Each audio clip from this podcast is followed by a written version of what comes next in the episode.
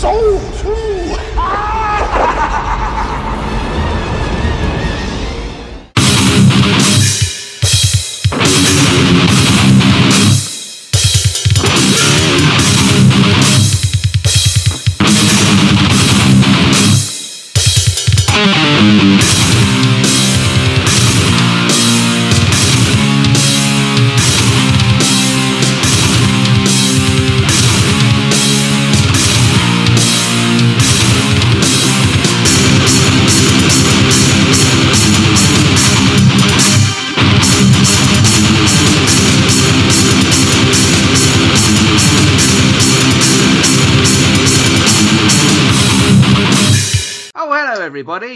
to the Ancient Slumber Podcast, show number 20. Oh, fuck me, what number are we? 24? 24, I think. I think it's 24. That'll do. We'll say 24. Hello, everybody. Welcome to Ancient Slumber, show number 24. My name is Chris Ward, and as ever, I am joined by Myron Schmidt. How you doing, Myron? Good. How are you, Chris? I'm alright, I'm alright. I'm just going to double check the numbers because I'm doubting myself now. I should figure these things out before I start. But there we go. Oh, God. But technology's ganging up on us today, so we're lucky to have started at all, really. Hell, I think we're lucky I've gotten out of bed today. No, bad as that. Well, I mean, it's, for here, it's, uh, time change. Oh, you got your time. Yeah, we got ours next week or week after, something like that. Last weekend in March, I think. Yeah. Yeah, I get on Sunday and look at, uh, what London time is and see where I'm at. Oh, I don't know. It's, it's only to help the farmers out, isn't it? I don't know. I don't get it. Anyway, So, Mr. Chris, what have you bought? what have I bought? Have Oh, you bought anything? you're flying straight in there, aren't you? What we been buying? What we been buying? Do you know what? I don't think I have really. Nothing worth mentioning. Seriously. Let me think. Let me think. Um. Oh, I did buy on Blu-ray the original King Kong. Ah, you did. Yeah, that's, uh, out because of, uh, the new one. huh? Yeah, it's one of these, you know, premium edition Blu-ray DVD download copy. When you say original, is that the black and white one? Yeah, the 1933 film, yeah, which I'm a huge fan of. Uh, absolutely love King Kong, and uh, yeah, so I thought I'd go and buy a Blu. I had it on DVD anyway, but I thought I'd upgrade it to a Blu-ray because I'm going to go and see Kong Skull Island this week, Oh, very nice. which very I'm nice. really looking forward to. So uh, yeah, I bought that, and I just I don't know. I haven't been buying much because I've been trying to save my pennies because Arrow Video are having like loads of box sets coming out over the next few weeks. Are they the one doing the pieces box set that looks like it's in a leather case, or is that someone else? Uh, they are doing pieces, yes, in the box set with the soundtrack CD and all that. Yeah, Yeah, I know they got a Phantasm coming out. yeah. I have actually reviewed uh, the pieces Blu-ray already, but uh, I haven't submitted it yet. Ah, I may say gotcha. more about it when the review's gone live. we'll keep it mum's the word. Mum is the word. Absolutely. Yeah. So yeah, loads of stuff coming out. So I haven't really been buying much. Um, yeah. So King Kong is the one that springs to mind, and that's I honestly cannot think of anything else I've bought. You know, what's funny is I, I, uh, picked up a few films this, this stretch. God knows why, but I did. Go on then. Picked up Arrival on Blu-ray, which if you've not seen it is really good. Arrival. Yeah, it's the, the alien one. I don't think I've seen that. Oh, it's really good. It's really, really good. Is that a, an older film or is it a new one or? no, came out, uh, last year. Oh right, no, I haven't seen that one. And then I bought a few films. Guess what? You'll never guess what style. Uh, shit style. Uh, I bought, picked up Wolf House at Walmart. Wolf House at Walmart. That's the name of the film. Well, yeah, I don't know. It's called Wolf House. I purchased it at Walmart. Huh? I also purchased uh, Embedded and Operation Avalanche, both found footage films. One is a Bigfoot found footage. of course it is. Have have you ever seen a movie? Have you ever seen a film called The Dirties? No, I have not. And I, how dare you ask? it's also found footage. Of course it is. Operation Avalanche is the guy's second, kid's second movie, I should say. Very young. Oh, what are they like? Five year olds with a camera? Sometimes you wonder. Then I rounded out things with a couple of Marvel purchases, Guardians of the Galaxy. And I hate that film. What was the second one? Sorry. Which one? I hate Guardians of the Galaxy. Uh, Doctor Strange. Oh, I haven't seen that. Did- Why? Didn't like it. Bored me. Didn't give a fuck about it. It's a, it's, it's uh it's an odd one, but I enjoyed it. Yeah, it gets it gets a lot of love, and I don't really get why. Quirkiness, I guess. I don't know. And I know a lot of people didn't care for Doctor Strange, but uh, I I really enjoyed it. I haven't seen that one. Oh, I may get to that one if it crosses my path, but I'll be honest, I really don't give a shit about Marvel anymore. So it would not interest you that I'm going to see Logan this week. Oh, Logan, yeah, but that's not Marvel Universe, is it? That's Marvel by association. I don't know. I honestly don't know where the basis for that story is, but I'm going. Oh, no, uh, Logan, uh, Logan, I will, I've pre-ordered the Blu-ray already. Oh, nice, nice. I've been spending a lot of time at the movie theaters lately. Cinema, I guess you guys call it. Oh, I thought you had a court injunction about that. No, no, no, no. They allowed me back in. Oh, I just cannot wear trench coats. Ah, I've seen Cure for Wellness, Split, and Get Out already this year. So I'm Get Out already? What's that one? The, the movie Get Out. Oh, Oh, it's gonna be one of those shows. God it's going to be one of them. you bet it is. And we gotta talk about the shitstorm that is Nightmare on Elm Street later. No, don't don't reveal your don't reveal all yet. So that's what I've been buying. I've been on a little bit of a spree. Oh, a little bit of a spree. You know, Very nice. every once in a while you go on. Yeah, yeah. Ah, lovely. Okay. Um, can you do us a favour? Can you get a bit closer to your microphone? How about now? Because your voice sort of comes in, then goes out again. That's because I keep leaning back. Sorry, Well, don't. I won't. okay, are you ready to do some good, some bad, some ugly? Yes, let's do some good, bad, and ugly. Okay. Right then, what have you watched that's good? Um, couple of things I want to talk about. The first one is a short um, that I caught as part of a compilation anthology. The anthology was entitled The Void, but the short is entitled A Bird's Nest, and it was directed by Catherine Chen. Nope, Christine Chen. Sorry, Christine. Right. It was one of those that you kind of you start watching it, you're you kind of get sucked in because it involves kids, and then you think you know where it's going, and then it takes another turn, and you still think you know where it's going, but out of left field, it takes a completely different turn. It gets ultra weird. It, it's got a lot of horror themes, but there's absolutely no blood at all. It was extremely well directed. I was extremely engaged. And if anybody gets a chance to catch The Void, I know on in the U.S. it's streaming on Amazon Prime. Yeah, it's coming this way very shortly, The Void. I, I, I think the uh, the collection is very good. It's got a pretty good hit to shit ratio.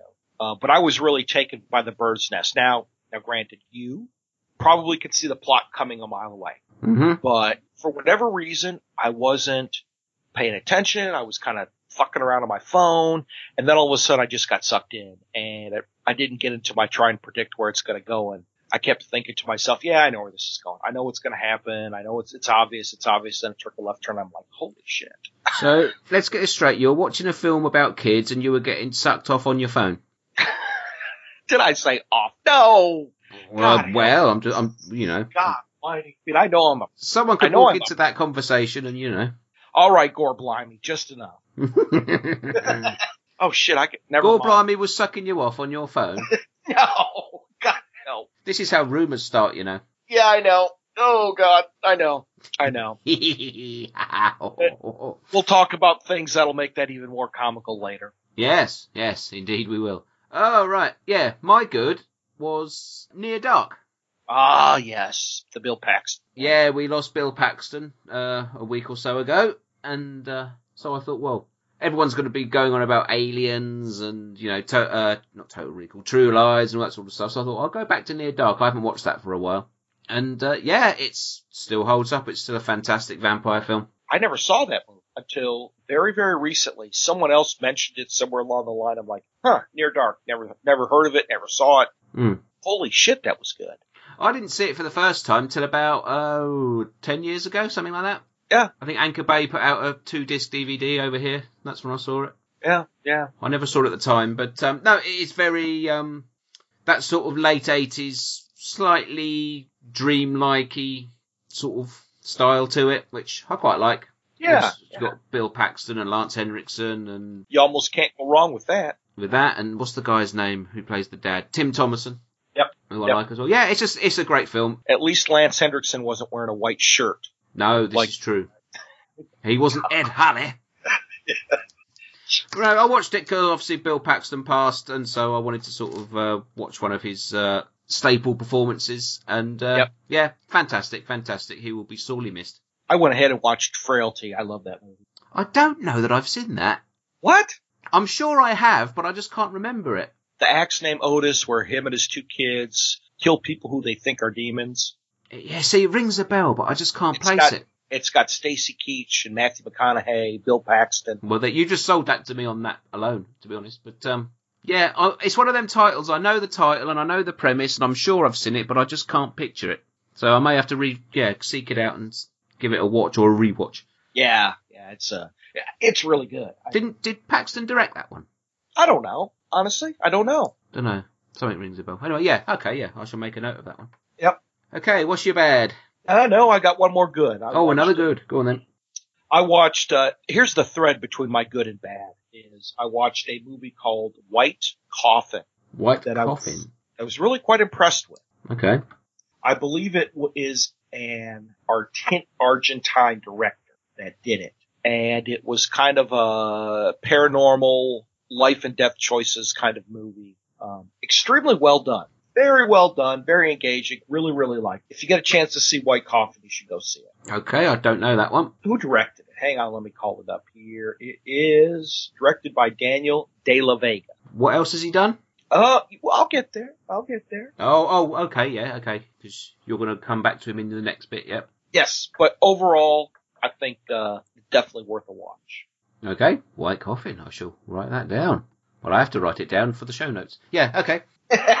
Go on, then give us a give us a bad. Uh, bad. My bad is a film called Snuff Movie. God, that sounds It's not Snuff, the video nasty from the early 80s right. or Right. late 70s. This is from the early 2000s. I think it's about 2004, something like that. I found this in my local Poundland, but don't let that put you off. No, I picked picked it up. You, you're right. You're dying back there. I, I, I'm I've got the bubonic plague. I'll be fine. I picked it up because Either that, either either that or consumption. Oh, that'll do. Well, we're all consumers in a way, aren't we? Anyway, yeah, snuff movie. Picked it up. Obviously, the title. The title sort of appealed to me. Snuff movie sounds a bit sort of video nasty-ish. It's directed by Bernard Rose, who directed Candyman, and it stars uh, Jerome Crabbe or Jerome Crabbe, sorry, the uh, Dutch actor who was in uh, Living Daylights and a few other bits and pieces. So you know, okay, this looks okay. Oh fuck me, what a pile of shite. honestly, it's a weird sort of. It begins with a sort of Manson-esque slaughter in the late '60s of this film director's wife and friends and all that. So you know, a bit close to the bone type stuff. Yep, gotcha. Uh, the the director played by Jerome Crabbe, who amazingly they've gone back to the '60s and he looks about 30 years older. I don't know how that works. And then uh, it shifts to present day, and he's sort of he's auditioning young actors to make a brand new film, and they're basically left alone in this house, and there's cameras filming everywhere, and uh, people start dying, and it's supposed to be his psychosis, and it's an absolute load of fucking wank, and it even uh, it cost me a quid. If it didn't cost me two quid to drive back to the shop to fucking take it back, so that went on Music Magpie, I can tell you. That went straight out the fucking door. Absolute load of shite. Don't bother. I will not bother then. There's even there's tits in it as well, just to sell it to you. Tits and blood, loads of tits, loads of nudity, and even that was just dull.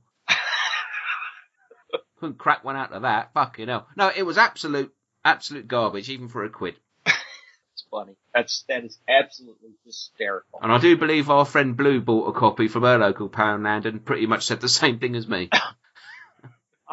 Help us all. yes. Oh, I have to make a correction, sir. hmm You are correct. I know. Bill Paxton did create direct Frailty. Yes, I thought he did. Yes. It is not Stacy Keach. It was Powers Boothe. Oh, yeah. Easy to mistake the two, though. Yeah. yeah, yeah. So, anyways. Okay, yeah. It does. it still rings a bell. So yeah, Yeah, stuff. God. You know, I would have made the same mistake as you. yeah. Well, the trick with Poundland, what I've discovered is because they have shelves and shelves of DVDs. If they've got loads and loads of copies of a film, then it's probably shit because nobody's buying it, right? So if they've only got one copy of a film in there, you think, oh, that's interesting. They've only got one here. Maybe they sold all the rest. Maybe it's good. that's the weirdness that I think, and I was wrong. But that's true. Well, you'd like to think so, but yeah, I was wrong. No, actually, if you see it in your Poundland, just fucking don't bother. Not even worth, not even worth a buck fifty, huh? It's no, not even worth that. I think I'm getting about twenty pence back for it from Music Magpie when I sell it, and that's fine for me. I'm eighty pence out of pocket. That's awesome. Oh, so my bad is a movie called Necrophobia 3D. Some people call it just Necrophobia. That title alone just sells it to me. That, oh God, that directed by the same guy who did White Coffin, Okay. which is why I watched Necrophobia. Yeah, makes sense. This is just a god awful mess of a movie. Oh, it is so horrible. It, it just, it, it's supposed to be a psychological thriller, murder mystery about a guy who has necrophobia. Then in addition to necrophobia, he also is supposedly hallucinating his half brother or his uh, twin brother who just died. And he kills a bunch of people. It's just stupid. That sounds familiar, actually. I'm just looking it up because I may have seen this. Oh God. What does the poster look like? Oh, it's A guy in a, like, like a, not Yeah. necrophilia, necrophobia. Yeah. Oh, yeah. No, I haven't seen that. No, I thought it was something else. No. Okay. Yeah, because the, ti- the title just immediately says to I'm a little, a little worried about you. Why that?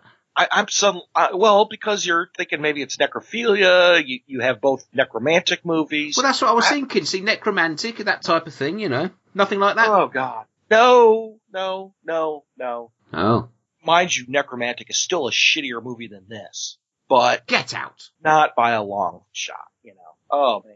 I can't believe you said that. Yes, I did, and will continue to say it. Let's do a Nekromantik show. Oh god. Oh. we could do human centipede Well- and Nekromantik double feature. Oh. Jesus. Uh, how about an ugly, Chris? Okay. Um. Yeah. I watched King Kong 1976. Did you really? Yes, I did. Yeah, I've seen this one before. I saw this one when I was a kid. Like I said, I love King Kong. Um, I don't. It, to be fair, it wasn't as terrible as I remember it being, but it's still over two hours long, and it's still Rick Baker in a monkey suit. You'd have thought by the seventies we could have done a bit better than that. Oh. And I think everybody involved in the film thought they could do a bit better than that. It, yeah. And I actually learnt last night off uh, off my friend Steve Green that um, one of the board of the Academy in the US quit over King Kong winning a special effects Oscar. Well, do you blame him? That that was exactly my reply. Oh, I have uh, I have seen that movie once and only once, and that was at the theater in 1976. Yeah. I mean, to be fair, like I said, it wasn't as bad as I remember it being. There were little bits of it I sort of enjoyed, but you're enjoying it on a sort of ironic level rather than actually enjoying it for what it is, and because it is shit. You know, Yes. you, you get a little flash of Jessica Lange's tits, which is obviously most welcome. That's the best bit of the film.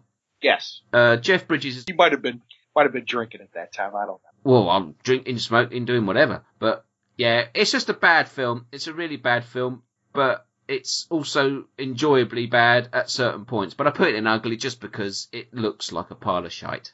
You know, you could the, the scaling of the models to the actors and all that sort of stuff is just it's bad. I'm hoping that Skull Island will put all that right for me.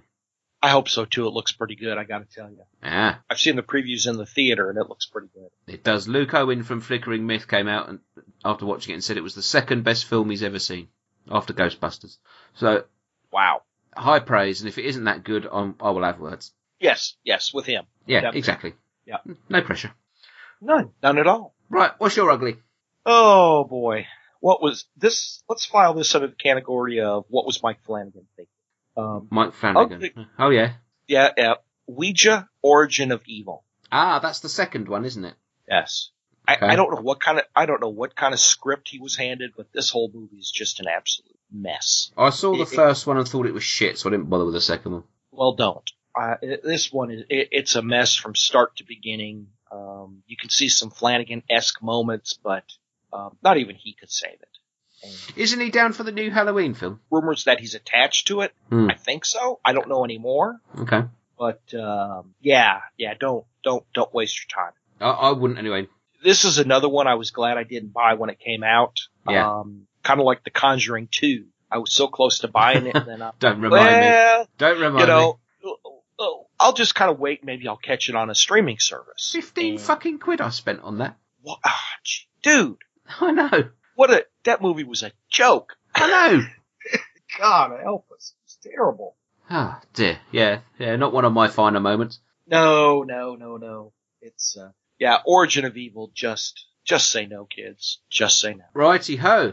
Talking of just saying no, as I wish certain people had, should we move Yes. on to our main features? Yeah, let's go ahead and do that. Let's go into this. Right. Let's begin with A Nightmare on Elm Street 5, The Dream Child. Ooh, let's play a trailer.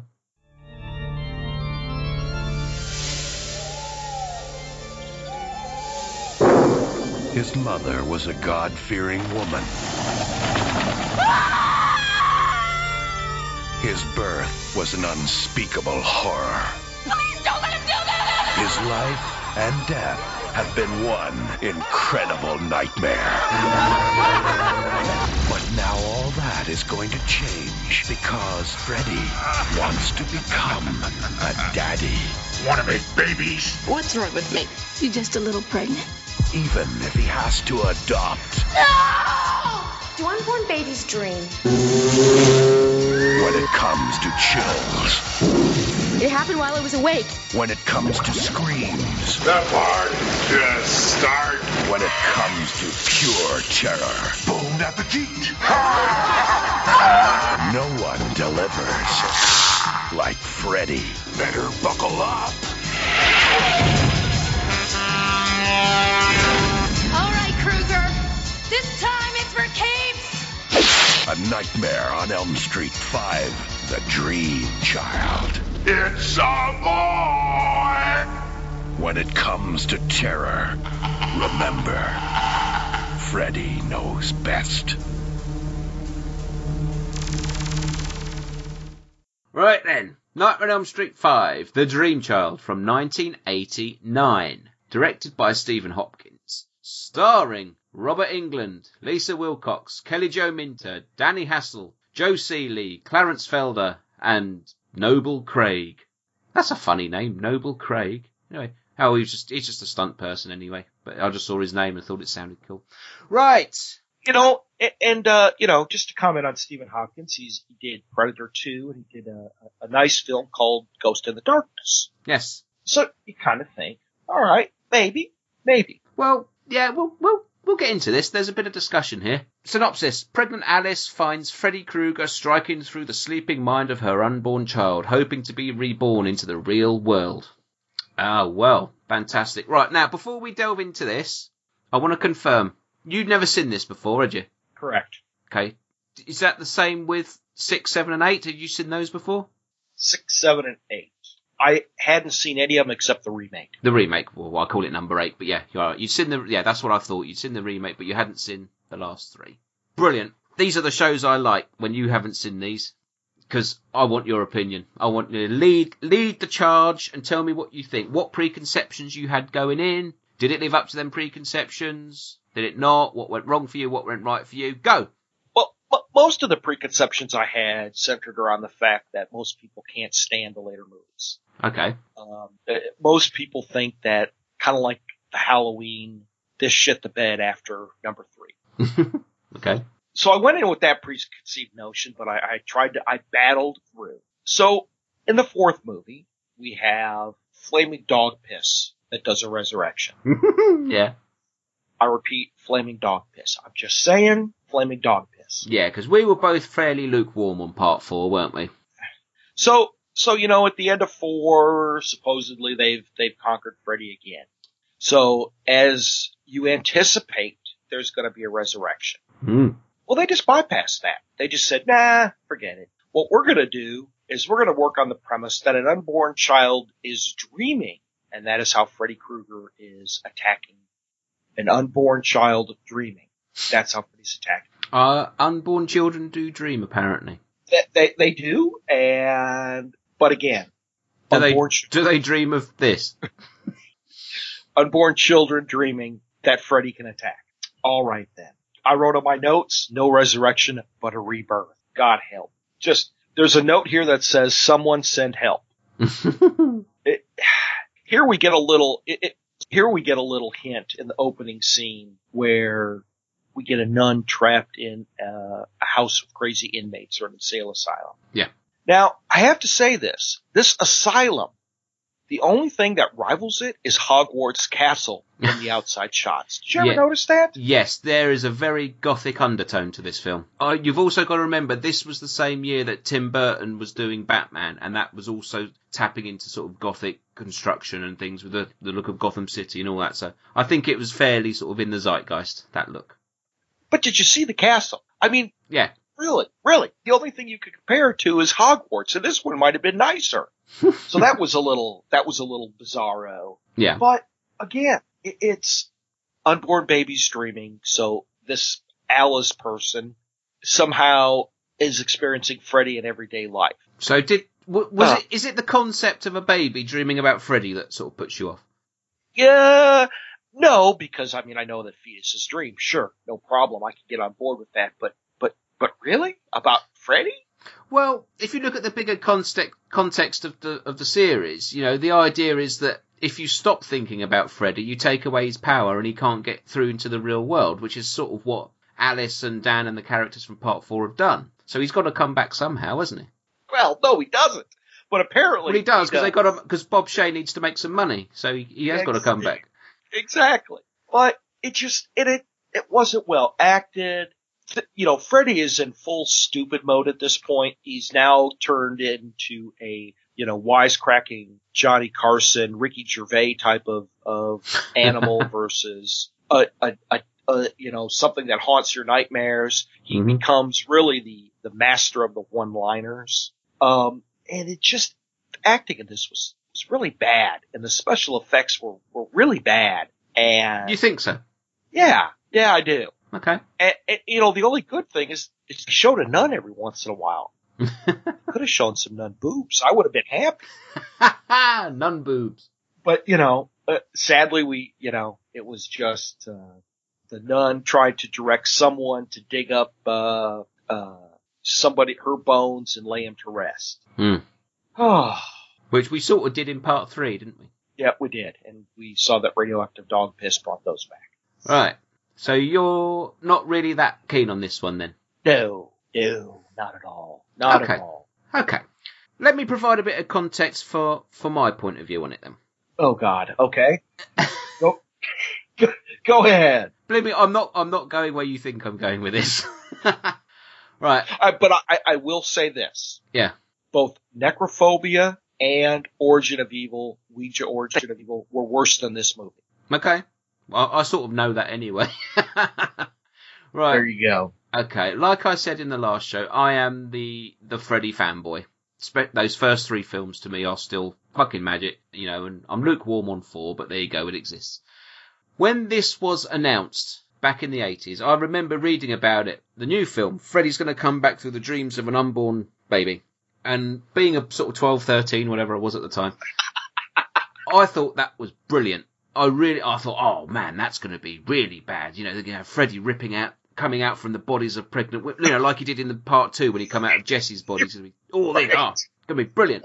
And at the time, in the town where I lived, there was a market and there was a guy on there who had a, uh, a video stall selling VHS tapes. And I actually Right. bought the very first tapes my mum bought for us, the first sort of proper bought videotapes, were A Nightmare on Elm Street 2 and 3, which she bought off this guy for like £10 each or whatever back then. And she was talking to him about Nightmare, and she's, I remember my mum talking to this guy and he said, oh, oh yeah, he's excited about Nightmare on Elm Street 5. And this guy went, oh, I've seen it. Right, and he fucking hadn't. They hadn't fucking made it yet. It was just been announced in the in the magazines. But you know, you're young and you listen to people or whatever. And he said, "Oh yeah, I've seen it. Yeah, yeah. It's Freddy comes back. He kills all these babies and that. Oh, it's really brilliant. It's the best one. It's best one." So I was like, "Oh man, I need to see this film now." When I did finally see it, it was my birthday, and I'm guessing it was my birthday. It would have been my 14th, 1990 Okay. when it came out over here. Um, and I had a sleepover, and my mum rented Nightmare on Elm Street five, so we could all sort of all the kids could sit up, sit up and watch it. And uh, like I said last time, by this time I was starting to move towards the Friday the Thirteenth camp of just you know slasher films and just general violence. I, I was Nightmare on Elm Street four had been a bit silly and put me off a little bit, and I was moving towards Jason more than Freddy. And I watched this now. My opinion on this film hasn't really changed since the first time I saw it. oh, God. It's poor, isn't it? Even as Oh. a 14 year old, excited to have the new Freddy and show off to my friends and say, look, I've got the new Nightmare on Elm Street. And we put it on and we went, what the fuck is this?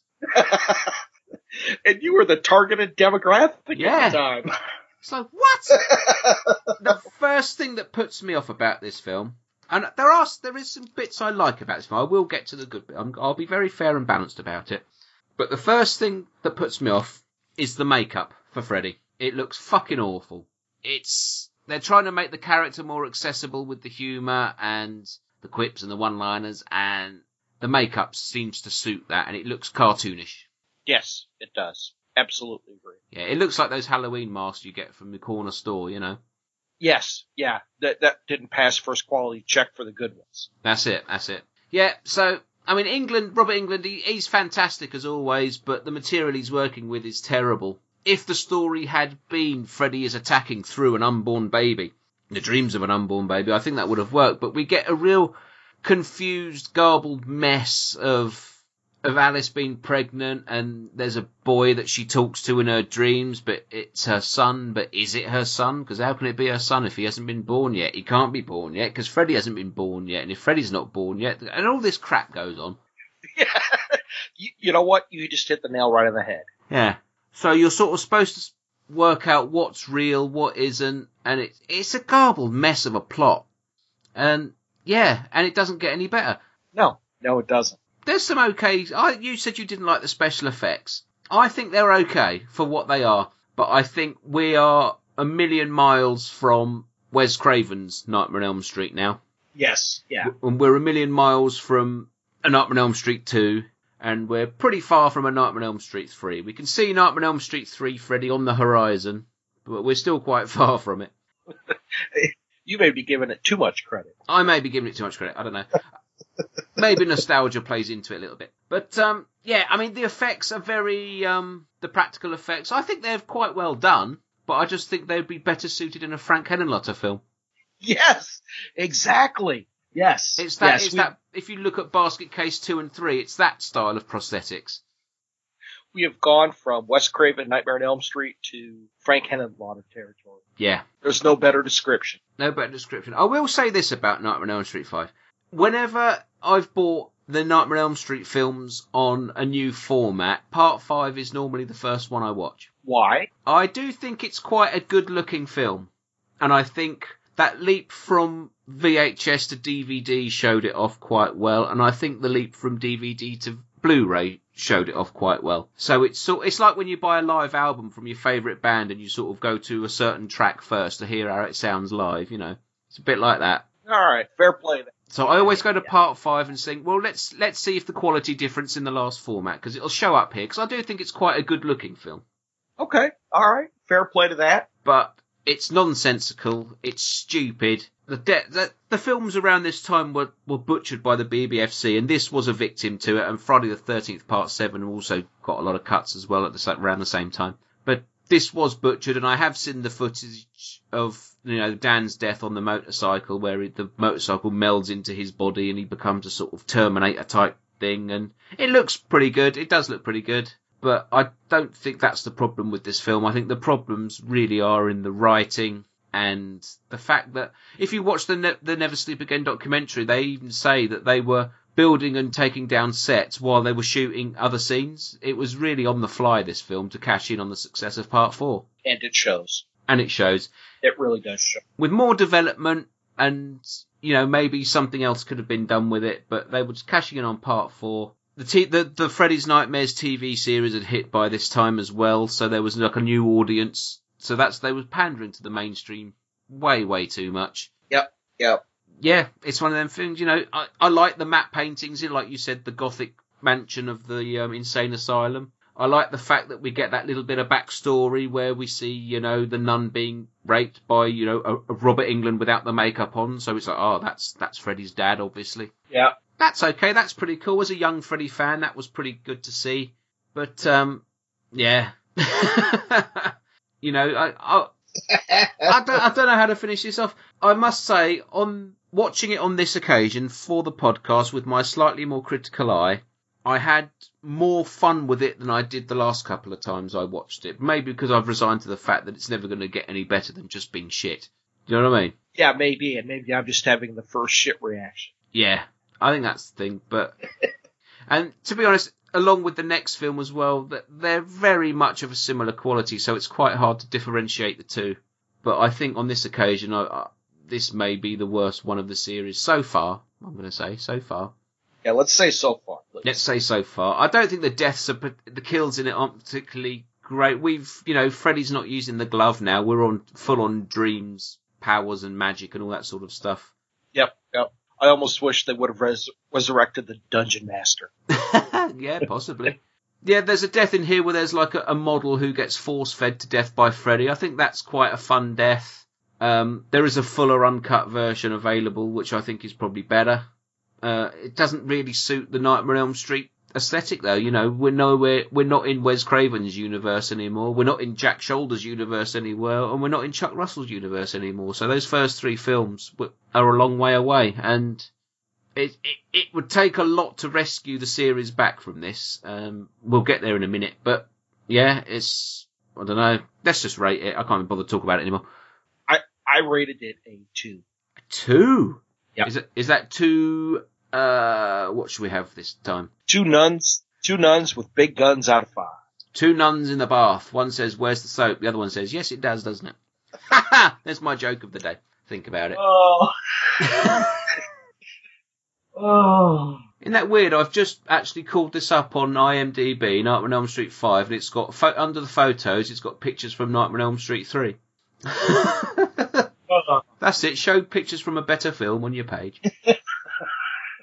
I gave this two as well. All right. There are little glimmers of things that I quite like. I quite like the darker, sort of more gothic-y look. I know it's more cartoonish, but I quite like that. I know what you're saying. And like I say, I think there was an effort from the director's part to do something that they hadn't done before, and I I don't think he was given a fair crack of the whip, to be honest. Yep. Yep. So with that in mind, you give it two, I give it two. Let's move on to the next one. Let's do it. Okay, Nightmare on Elm Street six. Freddy's dead. Final nightmare. let's play that trailer. As a boy, he was always different.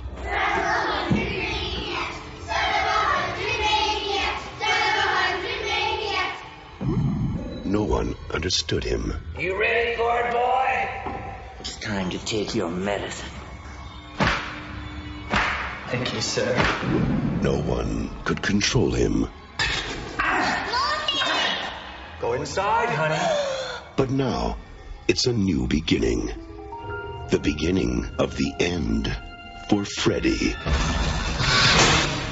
Every town has an Elm Street.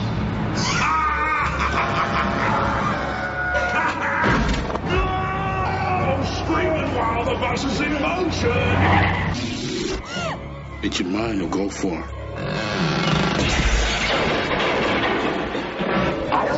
my pretty, and your little soul too. We're gonna have to hit him with everything we've got. Now I'm playing with power.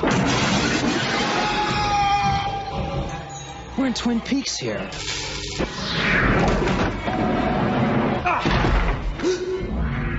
It's gotta be me and him. You want to live?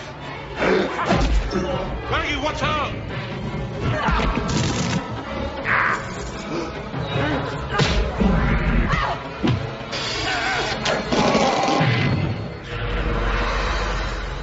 What's with kids today, huh? Freddy's dead. The final nightmare. Great graphics. They saved the best for last. Right, Freddy's Dead, The Final Nightmare from 1991. Directed by Rachel Talalay, I think that's how you pronounce it, and starring Robert Englund, Lisa Zane, Breckin Meyer, Yaphet Kotto, Tom Arnold and Roseanne Barr, of course, Johnny Depp, Alice Cooper, Marilyn Rockafellow, Lezlie Deane, and Ricky Dean Logan. Yep. Yeah. Freddy Krueger returns once again to haunt both the dreams of Springwood's last surviving teenager and a woman with a deep connection to him. Ooh. Go on then. Lead us into this one. And, and, and did you mention Yaphet Kotto? I did. Ah, yes. But let's just let's just have a moment and revel in Yaphet Kotto's playing of a Bond villain. Yaphet Kotto from Live and Let Die, That is correct. my favourite Bond film. Yaphet Kotto from Alien. and here he is on his way to the bank to cash a check, yeah, yeah. stopping off in Springwood. Yeah. Okay. Oh So, did you have a preconception going into this one? no, No. Did you I know anything about it? knew nothing about it. Right then. I, I I tried to resist any reading about it or anything like that. Okay. So all the kids in Springfield, Spring, Spring, Spring World. Spring, whatever, That sounds like a shit theme park. are are dead. Yeah. Um, except there's a rumored surviving teenager. Yes. Okay. Then we have some sort of flying house thing. Yes. Somewhere along the line, we have some sort of accident, and it would appear that somebody gets bumped into another reality. At this point, I'm like, fuck, really? Really, guys? We, I thought we killed Freddy before. No, no, no, apparently we haven't. We got one more surviving kid. Where are they pulling these kids out of their assholes? I mean, oh my god. Yeah. Okay. Uh, so, I think you're reading into it a little bit much, but yeah, go on. so we go from seemingly picturesque society with a, a dream crazed killer into what can only be described as Mad Max Beyond Thunderdome. yeah. It, it, it contains possibly the worst youth shelter ever known to man. A youth shelter full of teenagers after we've been told there's no more teenagers. That's correct. Yes. Which is the whole pushing it into a different reality. I don't know. But that's what I kept thinking is, wait a minute, there's no kids left. We go in the same town and there's kids. What, what? So at this point, I'm really just scratching my head. Yeah. Now, you know, you're left with, is it an alternate timeline or is it geography? Well, as it turns out, it's kind of geography. This movie went so low as to bring in Roseanne Barr and Tom Arnold. You, you know you are going down to the bottom of the barrel. to be honest, I think they asked to be in the film rather than they were asked to be in the film. So apparently we, we've set up Yaphet Kotto's character as a, a dream master. He's learned to manipulate dreams. Oh God help. Yeah, I think he's really secondary. He's a secondary character in this film. He is, but you get that foreshadowing and that allows him to extend this movie like 15 more minutes because of his character. Yeah. Sadly. Um, He's probably my favourite character in it. oh, ab- absolutely. Yeah. I'd rather have seen him going toe to toe with Robert Englund in a fist fight, really. That would have been better.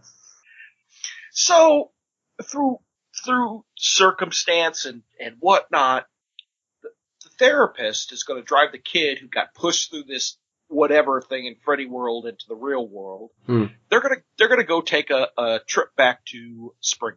Mm-hmm. Now, as it turns out, there's like three other kids stowaway in the van. Yeah. So rather than stop the van, turn around and go back, they just decide we're just going to go on to Springwood because it's the worst youth shelter ever erected and the van that they're driving is the second worst van ever seen. yeah, I think they borrowed it from Scooby Doo. I think so. Yeah. Oh God, you know. it just is. So they roll into the Thunderdome, as I like to refer to it, and I, it just went from stupid to stupider. I mean, this is like watching Dumb and Dumber. the therapist and the, and the kid who's having the dreams, uh, they're going to go off and do something. And she tells the other ones, yeah, just get in the van and go drive back to the worst youth shelter that we just tried to break out of on the planet. Really? Really? See, I th- I think you're looking at these through the wrong eyes. I Uh, think is the- this is the first time I've ever seen it. And we've, we've, we've, we've taken Dream World to a different geographic location to the worst youth, worst youth shelter ever. What other eyes can you see it through other than, oh my god, really people? you're applying logic to it. You're you're looking at this through the eyes of somebody who's who's seen the Nightmare on Elm Street films up to this point and has gone right. Let's see where this continues from where we've been before, and it, it doesn't. No. And it goes, it goes from bad to worse. Now, the epitome, the absolute Mount Everest of stupid in this movie. The yeah, Mount Everest of stupid in this movie. I know what you're going to say. Yes. oh, is apparently one kid falls asleep and he gets turned into a video game character, kind of like Mario. Hmm. And we flash to the kids who are in the same house with him who are awake, and this kid is pogoing around like an idiot.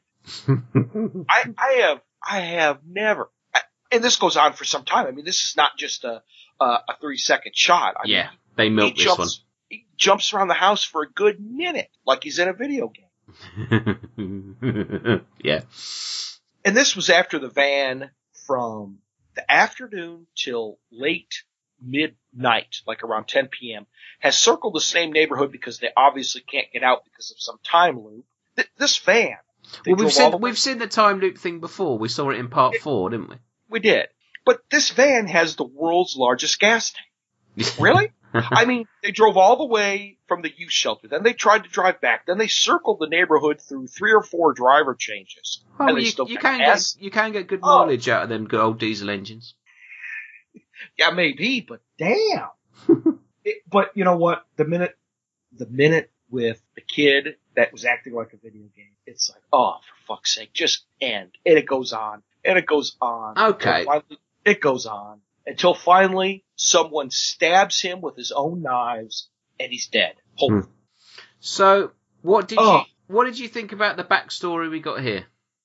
it was stupid. What with Alice Cooper as his dad? Well, I mean, you you can't fault Alice Cooper. Okay. I will say this, right? uh, all right, let let me build a little defense here for the filmmakers. Okay, There They- is no. there is a They had a defense. video game. They had a Yeah. video game. Oh, there's no defense for that. Don't worry about that. I'm not. I'm not gonna. I'm not praising that. and the worst shelter located in the Mad Max universe for kids ever. Right. This film, they went into this film knowing this was going to be the last one, so to speak. They were going to say, right, we're going to kill the character off now. That's it. No more. Okay. So Rachel Talalay is the director. Now she's been involved in every Nightmare on Elm Street film so far. Okay. on some level. She's, I think she was Wes Craven's assistant on the first one, and she's worked her way up. She's now got the chance to direct, and she even says on the, on that Never Sleep Again thing, where do you go when you're gonna with you know you're gonna kill Freddy off? You've announced you're gonna kill Freddy off. You've just got to throw everything at it and go for it. Now, Twin Peaks was a big thing around this time. Yeah, Yes. Yeah. there's a big Twin Peaks influence in the setting of Springwood. That's what they were trying to go for. That's like that town that you arrive in that's slightly off, you know. But I didn't see Tom Arnold and Roseanne Barr in Springwood, Like I said, that, I think they asked they asked to be in it. and they said yes. well, yeah. Oh, I want to be in a lot of movies, but nobody says yes. Well, yeah, this is true. Okay. All right. I, I, I, again, I don't know how to approach this one. I first saw this one. Now I'm trying to make it sound intelligent, and I really can't. You can't. when this first came out, I by this time I'd lost interest in, in Nightmare on Elm Street. Really, whilst I'm I am the fanboy and I'm always interested to see new Freddy product. I am now. At this point, I was a little bit bummed out by it. Part five had really burned me. This came out. I think I rented this one on a Saturday afternoon and I just sat in the lounge and watched it. Where yeah, well that was a thing, wasn't it? And then turned it off. A- a- and one other thing. Yeah. This has like the main character is supposed to be like this rich kid badass. He is absolutely the worst badass I have ever seen. Which character's that? I don't know, the blonde headed kid with the, the doofy ponytail. The stoner guy. Oh, Breckin Meyer. I don't know. But God almighty, that was horrible. Even Judd Nelson plays a better rich badass than this guy. And that's saying something because I can't stand. All right. I'm gonna say I first saw no, this. No, no, no, not, not, not, not Judd Nelson. Well, yes, but who I was thinking of was, never mind, go on. you finished. right. Yeah, I saw this when it came out on video, watched it, went, yeah, that was a thing. The ending was in 3D and all that nonsense. Uh, didn't care for it. I've watched it over the years a couple of times, and I'm, like I said earlier, I've always put it on a par with part five. I can't really decide which one's the worst. Watching it for today, I watched it the other night. Yeah, yeah. I had fun with it. I, you know what? I can see that. I'm not Thank saying you. it's good, and I'm not saying I liked it, but I had fun with it. Because I think, in my mind, I know by now that they're going to be shit. You know, they were they were killing it off. You know, let's you know it's like you know let's kill off Dynasty and bring a fucking spaceship down to kill Emma Samms or whatever it was. It, it's that mentality. I think it's more entertaining than Part Five. I think the casting helps. I think Lisa Zane is is a good lead, although I think she's a little bit old to be doing the sort of the Nancy type role personally Yep. at the time. But you know, it fits into the plot that she's supposed to be involved with Freddy. Yaphet Kotto, like we said, is always great value. You know, he's slumming it a bit here, but the scenes with him in, I think, are probably the the best scenes, the best dialogue scenes, anyway. Um, the Alice Cooper as his father bit I quite enjoyed, and that whole scene of Freddy being young and being bullied and whipped and all that sort of stuff, that does come from the novel that I was spoke about in the last show. Oh, okay, okay. The Life and Death of Freddy Krueger. That is all in there. That came out years before, so that is based on something. There's a Johnny Depp cameo. He's not playing the same character as he did in the first film, but he's just doing a little speech about your brain on drugs. Those old infomercial type things. Quite funny. There's a death in here, one of the kills, and it's one of my favourites in the whole series because it is stupid, but I love the way it's done, and that's the deaf guy with the hearing aid. Oh dear lord. Okay. Yeah, yeah, I got you. And I like it. it. Like I said, this is nothing to do with Wes Craven's Freddy Krueger anymore. We're well away from that. But I love Robert Englund's choreography in this. When the guy, the deaf guy, he's walking along and Robert Englund's behind him dancing, trying to get his attention, and he can't hear him. That- okay, that is absolutely the high point of the, the this movie and the last one. To be honest, to me, it's the best kill since the third film. I did. I forgot about the deaf guy, and I did like the fact that Robert Englund is trying to sneak up behind him. Yeah, I just love that scene. It's the way it's Robert Englund's face and the way he dances round him, waving his arms, and this guy can't hear him. He doesn't know he's there. I know it's like I said, Robert Englund he gets a flack for being the comedy Freddy, but he does it brilliantly. yes. He does it absolutely brilliantly, and I love it. And I think Robert Englund's having fun in this. I don't think he was having so much fun in the last couple of films. I think he was hamming it up when he needed to, but here it feels a bit more natural. His makeup's still shit. Yes. Tom Arnold, Roseanne Barr, fuck knows why they're in here. Yeah, there's a lot wrong with it. The, the, let, let's get it out the window. The Nintendo death is terrible. It, it was it was a cash in on the Nintendo Power Glove, which was a thing that was out at the time. Yeah, it's embarrassing. It's bad.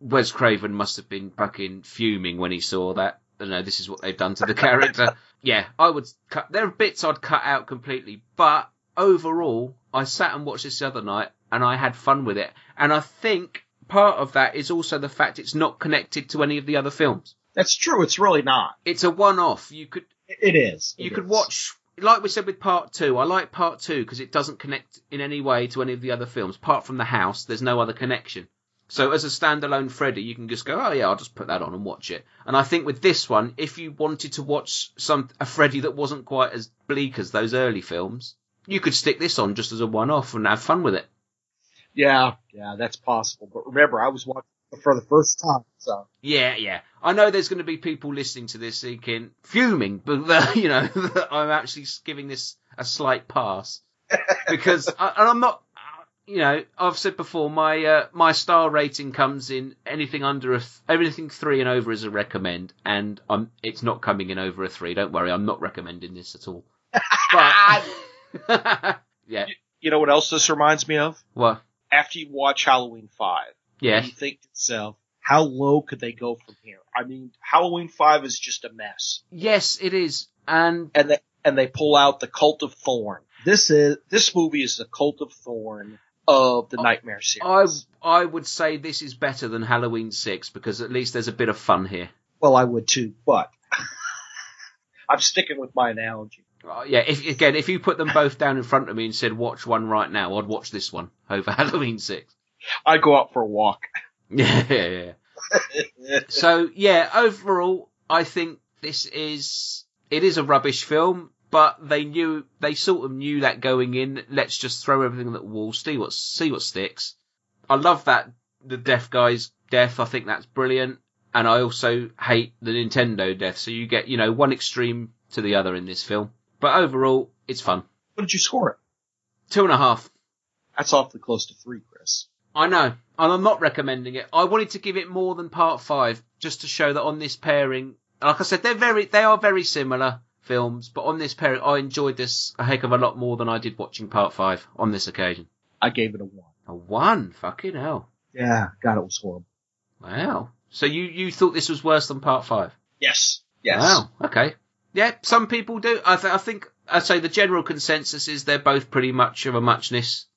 But uh, yeah, I, I I had fun with it this time because I go I just switched my brain off and said, "Go on then, let's see what happens." I was prepared to absolutely fucking hate it and throw my Blu-ray out the window, and I actually came away from it and I thought, yeah, I had a bit of fun there. It was crap, but I quite enjoyed it. There you go. So, so now we're on to seven, as we like to call it, Wes Craven's New Nightmare. Well, let's play a trailer and then we'll get into it. Coming from New Line Home Video, the $20 million box office smash. From Wes Craven, creator of A Nightmare on Elm Street, comes a new dimension in terror. Miss me? Cut the effect!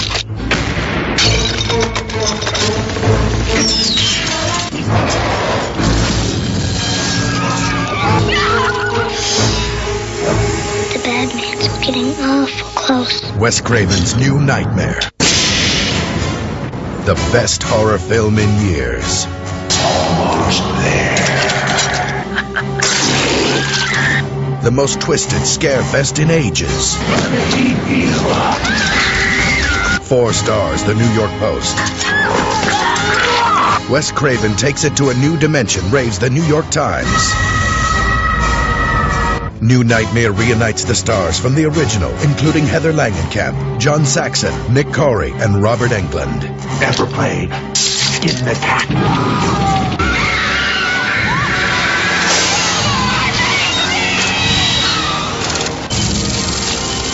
Wes Craven's New Nightmare.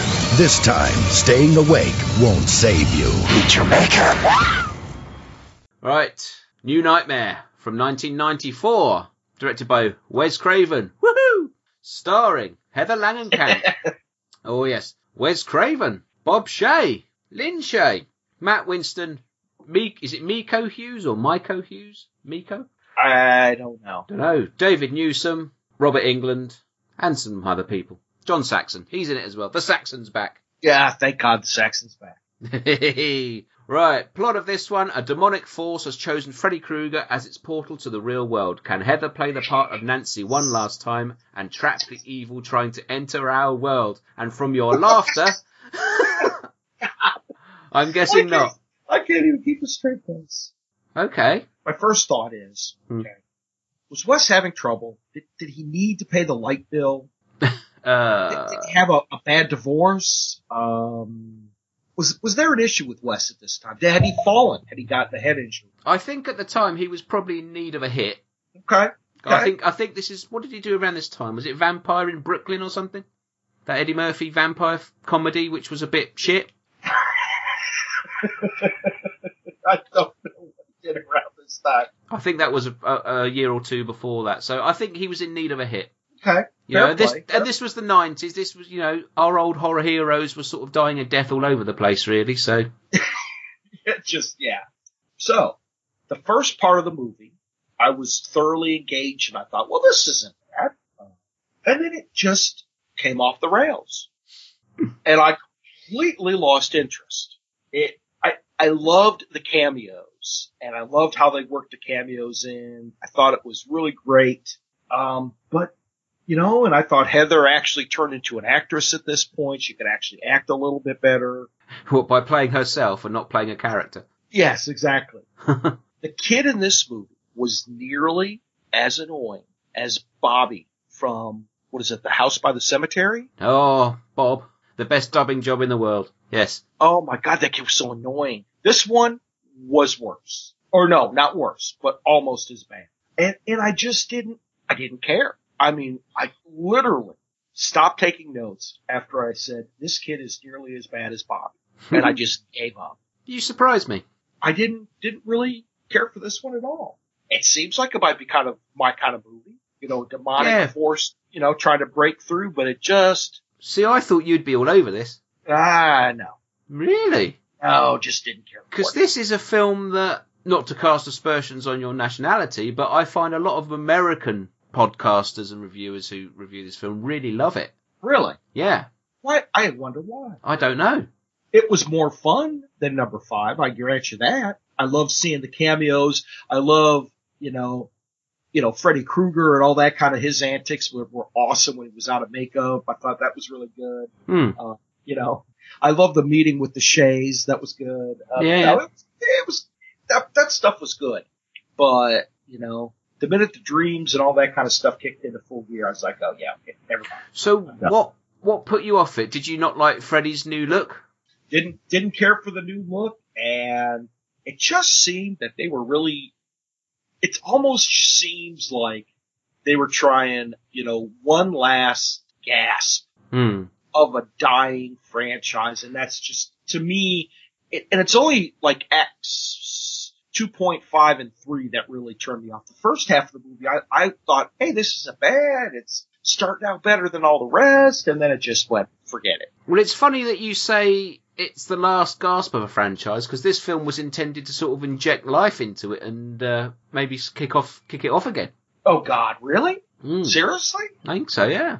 Holy crap. Wow. What you got to remember is this is post Jason Goes to Hell, and obviously we had Freddy's Dead before that. So you know the old slashers were dying off. It was 1994, so we're halfway, you know, the 80s are about halfway in our rearview mirror. So. Well, yeah, but I mean, a new decade normally takes a few years to bed in, doesn't it? A couple of years after this, we got Scream, and so this, I think, with with hindsight, is really Wes Craven's testing ground for for the ideas that were in Scream about horror movies referencing themselves and things like that. and, and that's the part that I think worked well. Yeah, I think it's done better in Scream. Oh god, yes. Oh god, yes. If he had to make this la- this last shitty ass Freddy movie to get Scream out of him, amen and God bless. Thank you, Wes. okay. But yeah, it, it just was that, it was really just the back half of the movie was like, oh, more of this. I can't take it more.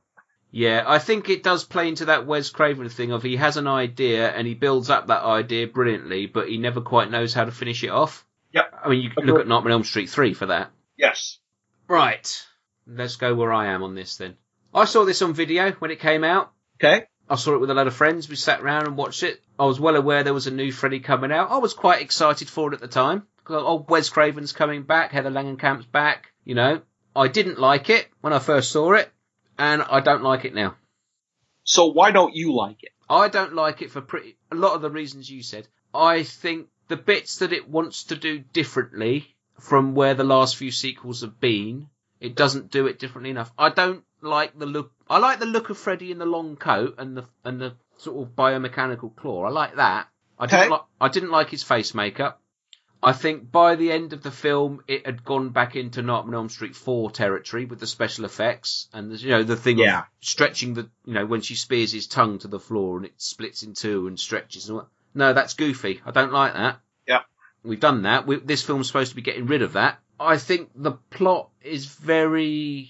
I don't think it's fully realised. Like I said, I think Wes Craven had an idea. I don't think it's particularly well written. I don't like the scenes of Wes Craven talking to Heather Langenkamp in it. It just that makes me angry for some reason. I don't know why. And I, I love Wes Craven. I, I'm a big Wes Craven fan, as I said before. But I think I like the scene of him at the beginning when he you can he's directing the film within the film. Yes. Yes. And, and you see him sort of behind the camera doing. I love that. I think that's great. But then when he's actually sitting down talking to camera, I just don't like it. It comes Right. comes across just no. I don't particularly like Heather Langenkamp in this. I think she's very. She's an older version of what she of that apple pie Nancy that she was in the first film. especially to- especially towards the end. I think at the beginning she does okay. Especially to yeah, yeah, okay. They try to recreate bits from the original film, like the dragging the girl across the ceiling and all that sort of stuff. Yep. Which again, it just it just there's no shock appeal to it. It's been done before and it's been done better. Right. The, the kid in it is annoying, like you said. I think the scene in the hospital with the nurse questioning Heather Langenkamp goes on for too long. I like John Saxon in it. I like the fact they have Robert Englund in it playing himself. I don't like the fact that they they have him painting an evil Freddy and then they go they go nowhere with it. Now, does he actually paint in real life? Um, probably. Don't know. I'm just curious. But they have that scene of him painting Freddy, and he's on the phone to Heather Langenkamp, and he says, "Oh yes, I'm going to be Oh. out." He says, "I'm going to be out of town for a few days," and you think, "Oh, what's going to happen? Something's going to happen, and he's going to be, you know, accused of it or something like that." And it nothing happens. I know. What the the, the way the, the scene is shot and it's built up, it's like there's a significance to it. Yep. Yep. And you think, oh, oh, Robert Englund's going to get the blame because they're going to say it's Freddy and blame him and all this sort of stuff, and nothing happens. He's he's out the film. You don't see him again. That's it. What's that all about? Yeah, I know. It, it it's a film to me of half-assed ideas, and I think that New Line were desperate to get Wes Craven back in to make a film to have his name attached to it, and I think Wes Craven desperately needed a hit at the time. So there you go. But you know, there's a bit more working out in the ideas stage. Maybe would have made a difference. You know, and I guess they did because you know we got Scream a couple of years later, which I know Craven was more of a director for hire on that project than he was a writer, but it, it, it feels more fleshed out than what we've got here. And, Yeah. yeah. New Nightmare. It, it it bores me. I just it was the one out of all of the films for this podcast is the one I didn't want to sit through again. really? Yeah. That's funny. I always, I just, I don't, it's not that I don't get it, I do get it, I just don't think it's done well enough. I don't think they distance themselves from the Freddy thing enough, like they obviously want to. You know, Wes Craven mentions in it about the sequels and all that sort of stuff. Yep. Yep. That I think they're still attaching that, they still think, well, we've got to have a little bit of that in for a bit of audience appeal. And they really did, to be honest. Yeah, I just, I don't know, it, it, it just doesn't feel like enough for the, for the idea, if you know what I mean. Yep. Exactly. All sausage and no sizzle, as they may say. That's exactly right. All sausage and no sizzle. And I also think the special effects are pretty crap as well. Yeah. Some of the animatronic stuff isn't bad. Oh, that's good. Yeah, when they got the Freddy claw at the beginning, moving itself Yeah. around, and all, that's quite good. That was the- good. But when the Freddy claw comes out of the car seat towards that guy's groin, and it looks like a cartoon. I mean, I know it's the early days of CGI, but it looks bad. It looks really bad. Yeah. And there's the scene of the little boy running across the motorway, and you've got a giant Freddy in the sky who picks him up, and it just. It's the sort of rear projection stuff you saw in the 70s King Kong that I was talking Oh. about earlier. It just oh, looked, God, it looked bad. It's just, oh. He's picking him up, dangling him through the traffic. I Oh, know, and you think, oh, oh, God. Oh, God. Yeah, it's just half-assed. Don't like it. Yeah, agreed. So what did you score it? This is going to surprise you. I gave it a 2.5 Ah, see, I went with a two. because I thought it was much better than 5 and, or better than 5 and much better than 6. I yeah. Well, I mean, I, I suppose on a technical level, yes. You know, it, it's got that Wes Craven polish to it, so it, it feels like a film as opposed to oh god, have I got to sit through this cartoon shit again? And I gave it a 2.5 because the first half was, was kind of, kind of neat. Yeah. See, I thought you'd be all over that idea. The Yeah, idea of it. Yeah, yeah. But that, that, that back half just didn't. Oh Couldn't yeah, I mean when they go into the dream world, it just becomes Oh. it's it's it's it's as cartoonish as part four and part five to me, and I just think, well, why? Why are you doing that? Yep, yep. So yeah, it, it gets a two from me. It's got that Wes Craven polish to it. There is an idea there. It's not well realised, but John Saxon is in it, so there you go. That's exactly. Right then, Well, we got, we got one more. we got one more. Um, this could be exciting. We could have a nice little talk about this one. We might be able to. From 1994, it took you know 16 years for them to uh, come up with another one. Yep, yep. But it's not a sequel. It's a remake. It's a remake. Ooh, from 2010. Let's play a trailer.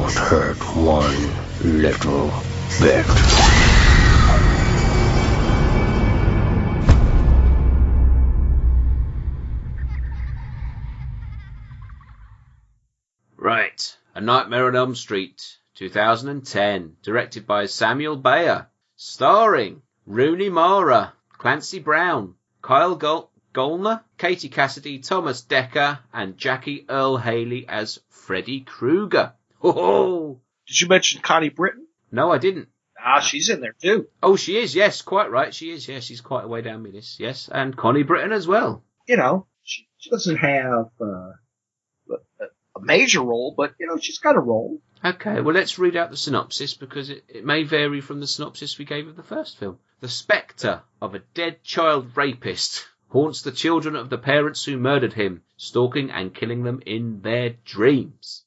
Oh, right. You'd seen this before, yes? Yes, I yes. So did I. Did you see this at theatres? No, I did not. I did. Did you? This is the only Nightmare on Elm Street film I've seen on the big screen. Interesting. Well, I was, I was too young when all the others came out, you see. Yeah, yeah, yeah, yeah, yeah. Yeah, I went with my sister to see this one when it came out because we both wanted to see it. And it was actually, I always remember this, we were queuing up to get in and I said something along the lines of, you know, I hope Jackie Earle Haley's good in this. And she said, who's that? And I said, well, that's the guy playing Freddy. And she said, isn't it the other guy? I said, what, Robert Englund? She went, no. I said, no. She says, remember saying, oh, I didn't know it was somebody different. And I said, yes, this is a remake of the original film. Is it? No. Your sister's brilliant. Yeah. One word for it. So, right then, I'm interested to hear your thoughts on this one. First observation is they they put back the pedophile back in Freddy Krueger. They did, They so to I- speak. Yes, yes, that was poor choice of words. But I I couldn't through the movie just. I don't think he killed. Did he kill anybody in this movie, kids wise, or was he just a molester? um, yes, he did kill. Did he? Okay, okay. I'm really on the fence about Jack Earle Haley. Okay. it, there were times where I thought he did really well, Mhm. and there were other times where I thought, what were you thinking? Is that him or is that the writing? It's so hard to tell. I don't think the lines were that great, and it was probably a little bit of directing where they Mhm. said do the lines like this. I don't, I don't think his acting was bad per se. I think a lot of it was probably script and direction. The, the one part that bothered me that uh, I think was intriguing about the very first one was whenever they went to the dreams, it went from normal setting to this post-apocalyptic type of setting. It's almost like they didn't trust the audience to make the determination between what was real and what was fantasy. That they had to be sure to beat you over the head with it. And that that that part kind of bothered me. Oh, that's interesting. You say that. Okay. I think out of the gate with the diner scene, I think it was a pretty good start. Mm-hmm. Except for those manky kids, uh, those, uh, you know, the, the manky tough trio. You know, Yeah. they were, they were a little dodgy, but I think everything else in this was, was a, a, a pretty decent opening. We all learned really fast that, that moms are terrible liars and we all know something else is going on. Mm-hmm. I think Robert Englund was a better Freddy in the first one. Okay. But he was the fir- he was the first Freddy, so He, he was the first Freddy. Some of the scenes in this were were just kind of bad.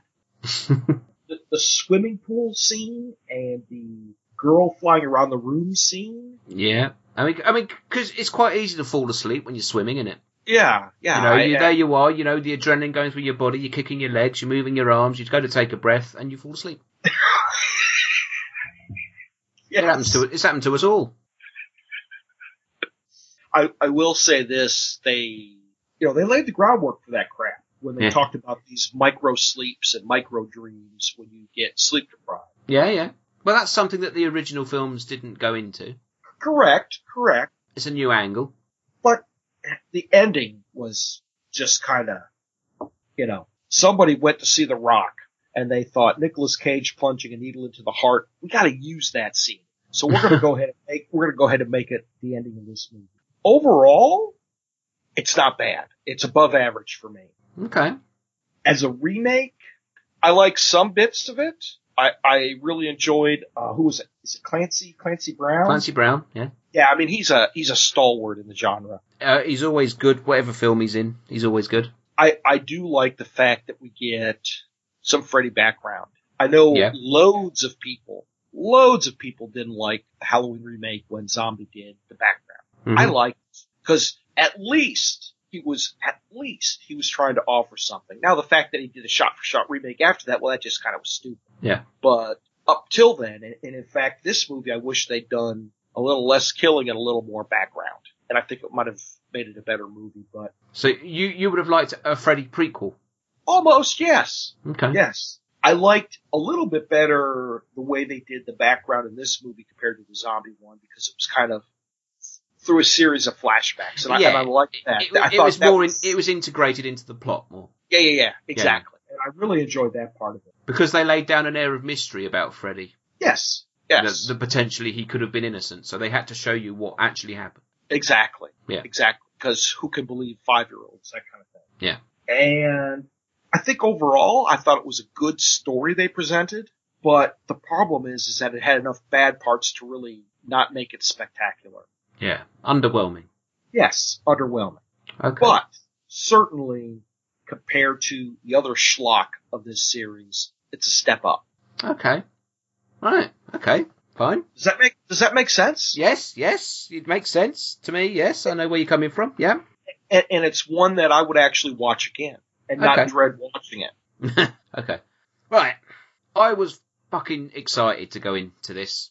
I was ready for a new Freddy film. Like I've said before, I'm not against remakes. I think, you know, if it's a good story, it can be retold over and over for generations. You know, Dracula's done it, Frankenstein's done it. There's no reason that Nightmare on Elm Street can't do it. Sure. The trailer for this, I absolutely love. The trailer came out f- about six months before the film was released, and I watched that trailer to death because it showed you the scenes of Jackie Earle Haley as Freddy before he died, running away from the parents and you know screaming, "What have I done? What have I done?" And you know they, it's like, "Oh, we're going to get the proper Freddy backstory now." Uh, agreed. The Yeah. the trailer is excellent. The trailer is brilliant. I like, you know, when the first shots of uh, Jackie Earle Haley as Freddy were revealed, it was him in the shadows, but you got the silhouette right, and you, oh, he looks creepy again. It looks like it's going to be really dark, like we got in the first two original films. Agreed. Yeah.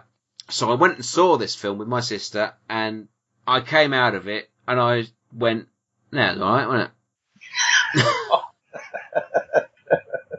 and then when it came out on DVD, Blu-ray, I bought it. I got the triple pack, so I've got the Blu-ray, DVD, and the download, and I've watched it probably about four times since then. Okay. Okay. This is about the fourth or fifth time I've seen it. My opinion of it's gone down. Really? Yes. Now, there are bits I like. I think there's two real strengths to this film. I think the first thing is the obvious, and it's Jackie Earle Haley as Freddy. Okay. I think he's great. I think, you know, Robert Englund's a tough act to follow. And I think if you're going to redo Freddy, you've got to go back to the roots. You've got to make him darker. You've got to make him scary.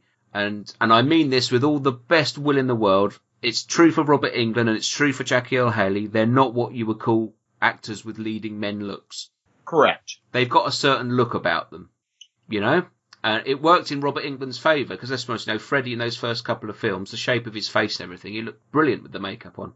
And I think, I think it works for Jackie Earle Haley as well, you know, he, he really does fit the role because he's not a big guy. Eh, I was just going to say, I think both of their their builds. Yeah, they're both very slender guys. Yep. Yep. Yep. Agreed. You know, they're not Kane Hodder, they're not huge and hulking and, you know, intimidating. So, and I think they Right. both use their physicality well with the character. So I think Jackie Earle Haley is very, very good as Freddy. I don't think, I can't really think of anybody else who could have done the role at the time.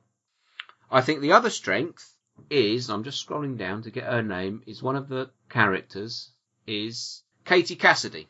Okay. Who plays a character called Chris. Um, she is the, the Tina character from the first film. Yes. I think she's a really strong leading girl. I think I liked. I, well, I thought her character was fine. I think we got enough of it to know who she is. But I just I liked Katie Cassidy's performance in this. I thought she did really really well. She was a character I wanted to stick with. So the fact that she gets done in pretty quickly is a bit of a shame. But I see what they were doing. They were trying to redo the, the Tina thing, and I think it worked. And I think she was great. Yep. Yep. Those are the two positives I get from this that I go, yeah, I love that. the negatives.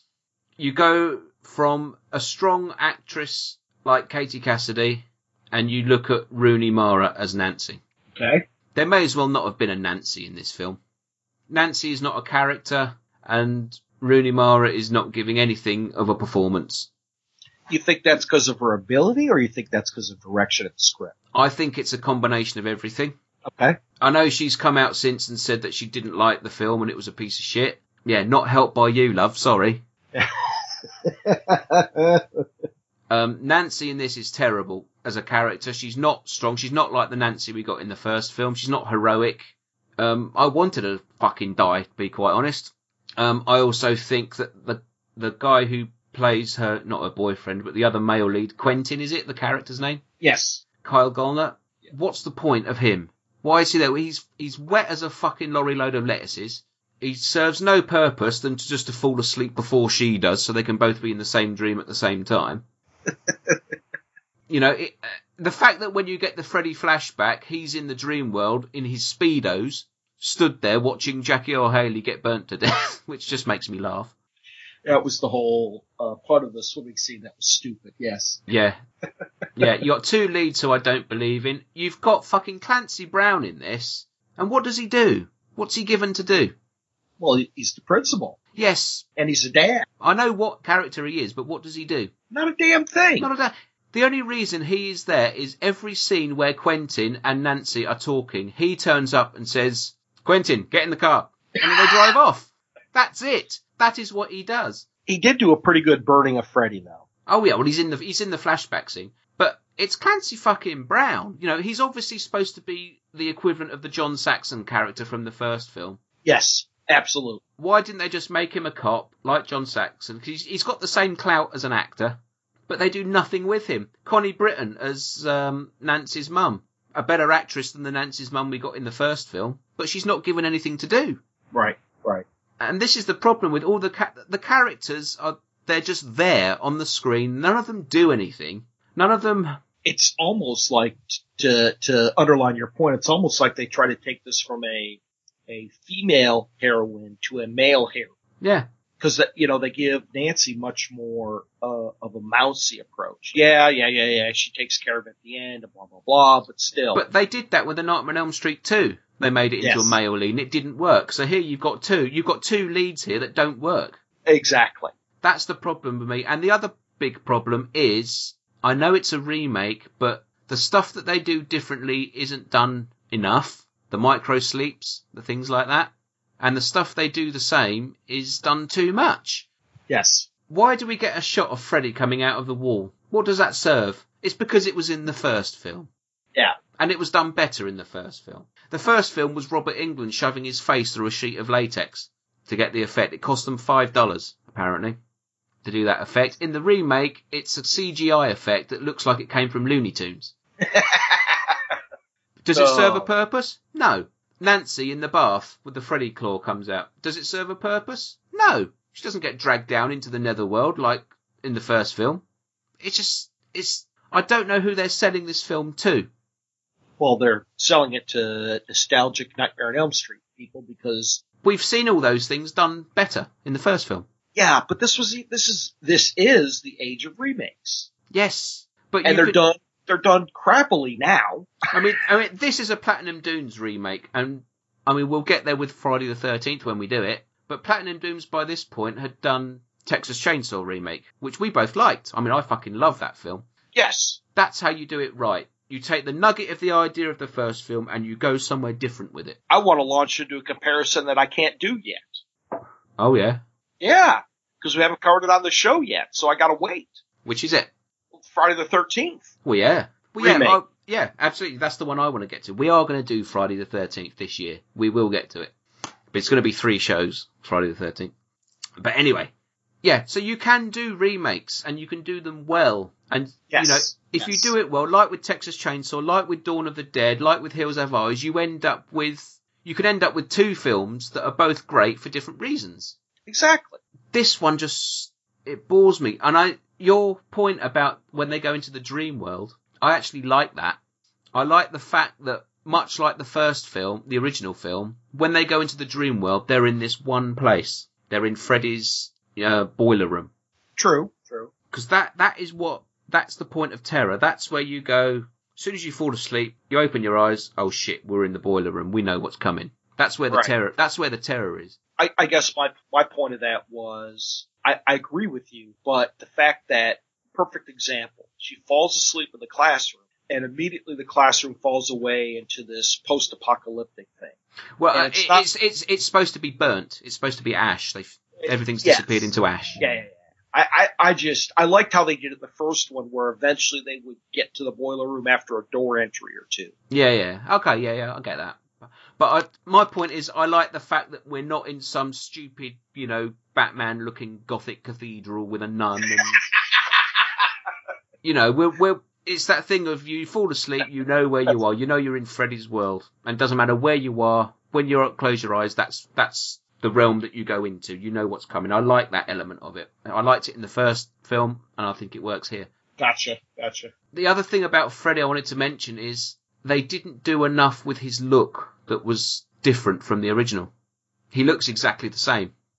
I, I think the only thing that that I could tell is that they pulled his fedora down further over his head than the original Yeah. Freddy. I think there was scope to do something a little different with the look. You know, I- I think if you still have him wearing the hat, because I think that helps with the silhouette when you see him in the background. Yes. But I don't know whether maybe you've done something different with the jumper or, you know, slightly different with the glove maybe. It just feels too much like the original Freddy. Do you think the audiences would have tolerated that? Because I'm sure that was discussed and ruled out immediately by the producers. No, it's got to be the same Freddy. Possibly, possibly, but then if if that's the case, why not just do a sequel? Why is it a remake? I don't know. Like I say, they need to decide what they want it to be and who they're going to be appealing it to. Exactly. And I just I come away from this film and it, it leaves me cold every time I come away from it because I really want to like it and I just don't. On this occasion, I just watched it again and just no, you know, I. I like the fact that Freddy's darker. I like the fact he does throw a couple of one-liners here and there, but they're dark ones. They're, you know, he's not cackling and going, ha ha ha, bitch, like Robert Oh, Englund. right. Exactly. Exactly. Exactly. You know, they use the line about wet dream again, which I'm sure they've done twice before in the other films as well. So come up with something new, guys. Yeah. And that, and that was a stupid line. You could tell it was stupid because Yeah. it, it, it was just it was out of character for this Freddy. Yeah. I think the effects on the whole are pretty good, apart from the very final kill, where they try to recreate, you know, the uh, end of the first film, but it's a mirror and not a front door. Right. Right. Because, again, it's Looney Tunes. It, it looks like her eyes come out on stalks, near enough. I forgot about that one. Yeah. And I just, it, it's sloppy. I think it's a lazy film, and I, I'm not surprised it didn't get a sequel because it's a shame. Uh, it's a shame. I know that Jackie Earle Haley was signed up to do three films, and Really? yes, I did read that, and I think that if it, it had been given over to people who weren't Platinum Dunes, or at least got someone who wasn't Brad Fuller involved as a producer, then you know maybe something. I mean, maybe Marcus Nispel could have done something with it, you know.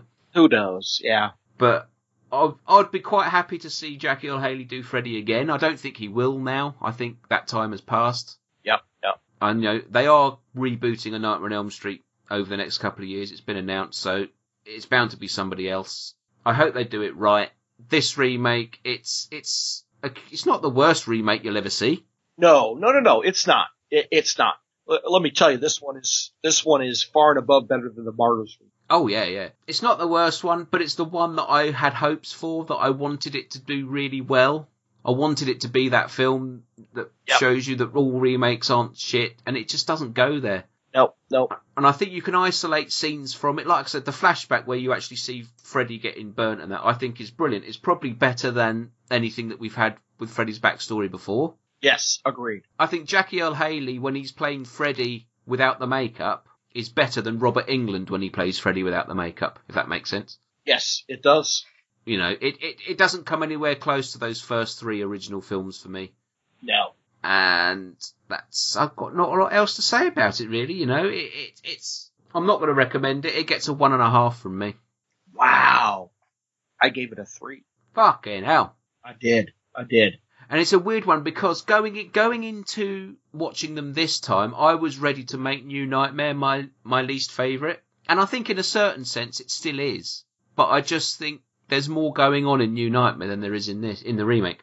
I thought this had more going on than most of the latter ones. Really? Yeah, yeah. I would actually recommend this to people. I would say, look, it's not a great film. It's only three out of five, but I think it's worth a watch.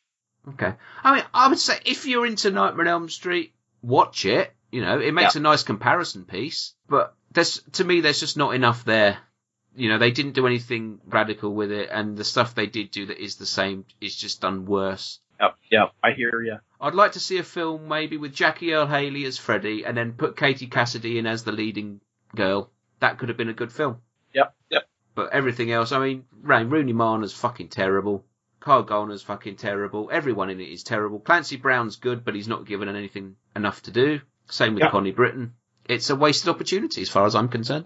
Yep, yep. It was, uh, it was squandered on trying to recreate the past. Yeah.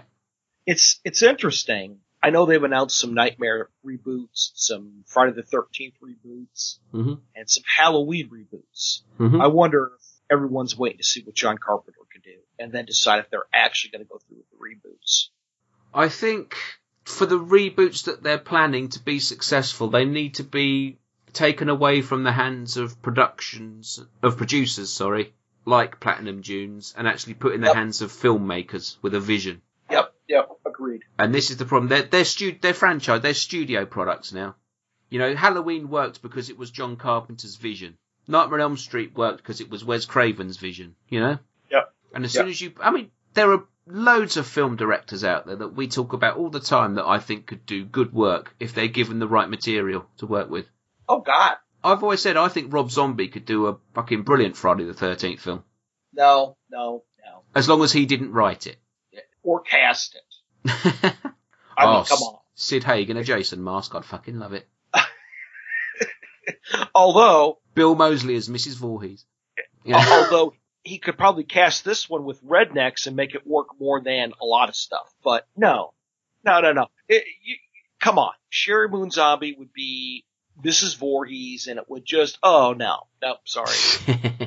but my Ain't point, my, my point being, they need to take these films out of the hands of producers and put them in the hands of directors, Absolutely. rather than having rather than having the film ready to go and then getting a director for hire. yes, I I absolutely agree. And and that is what they need to do if they need to put anything. You know, we got there's a, there's a whole list of of young film directors who are up and coming, and we talk about them all the time on here and everything. Films that we enjoy, and we like to go and see all their work, no matter what they do. Now, the guy you mentioned earlier did the White Coffin. You know, Yeah, he does a film, you think it's good. Oh, I wonder what this film's going to be like. And you know, like we used to do with John Carpenter and Wes Craven and Tobe Hooper and all these people. Yep. And Yep. there, there just doesn't seem to be that going into these remakes anymore. No, no, no. And, you know, it, it's people like, um, Joe Begos, who I would love to see get a crack at a franchise. Mm. Um, he did in a mind's eye and he did almost human. He does more sci-fi stuffy, Yeah. but I, again, it's, he's, yeah, it, it- great stuff, great stuff. Uh, but yeah, I mean, it's, God, I suppose we could go on for lots of filmmakers, but Oh, we could, yeah. yeah. I, I absolutely agree. Okay. Do you want to rank these films? Yeah, let's rank them. Let's rank them. Right. Which is your favourite? Uh, number one, I went number two. I knew you would. What's your second? number one. Uh, yes. And my next favorite is number two. So there you go. Okay. Next one. We're gonna tie on number three, right? Yeah. That, yeah, yeah. Dream Warriors. Yep. Now here's where it's gonna get funny. It's where it twists. Yeah. What was your fourth favorite? My fourth was uh, I've got to do it. It's the Dream Master, Nightmare on Elm Street 4. I went with remake. Fucking hell. Come on, radioactive dog piss. Oh my god. I'd still rather watch that than watch the remake. Your next one? Uh, my next one was number seven. Oh, New Nightmare. Yeah. Okay, I went with Freddy's Dead. Number six? Yeah, because I had fun with it. Yep, I'm not yep, saying it's better, but I just had fun with it. My sixth one was number four. Okay, and where did I go after Freddy's Dead? I went with part five. Wow. Wow. Okay. Mm-hmm. So my, uh, number seven was part five. Mine is oh god, um, New Nightmare. Really? Okay. Yep, which makes the remake bottom of the pile for me. Yep. the number six was bottom of the pile for me. Yeah, I've got to say, parts five, six, New Nightmare, and the remake are pretty much interchangeable. Yeah, it gets hard to rank crap after You know, I could watch these all again in a couple of years and totally reorder those last four. Gotcha. Yeah. On this occasion, I enjoyed Freddy's Dead more out of them four, and as much as I wanted to New Nightmare to be the bottom of the pile, so I could at least say, "Oh, I preferred the remake," and it's not the bottom of the pile. I just come away from the remake just thinking, "Why do I put myself through this?" I know it's going to be shit. I really don't want it to be. I want to like it. I want it to suddenly watch it one day and to suddenly have this epiphany and go, "Ah, it's genius." I, it's not going to happen. I was gonna say, is that ever gonna happen? No. oh dear. Oh well. Do you want to do some feedback? Yeah, let's do some. Feedback. Well, I've got two and you've got one. So shall I do my first one? Sure, fire away. This is from our friend Amanda. Ooh. Made for TV Mayhem.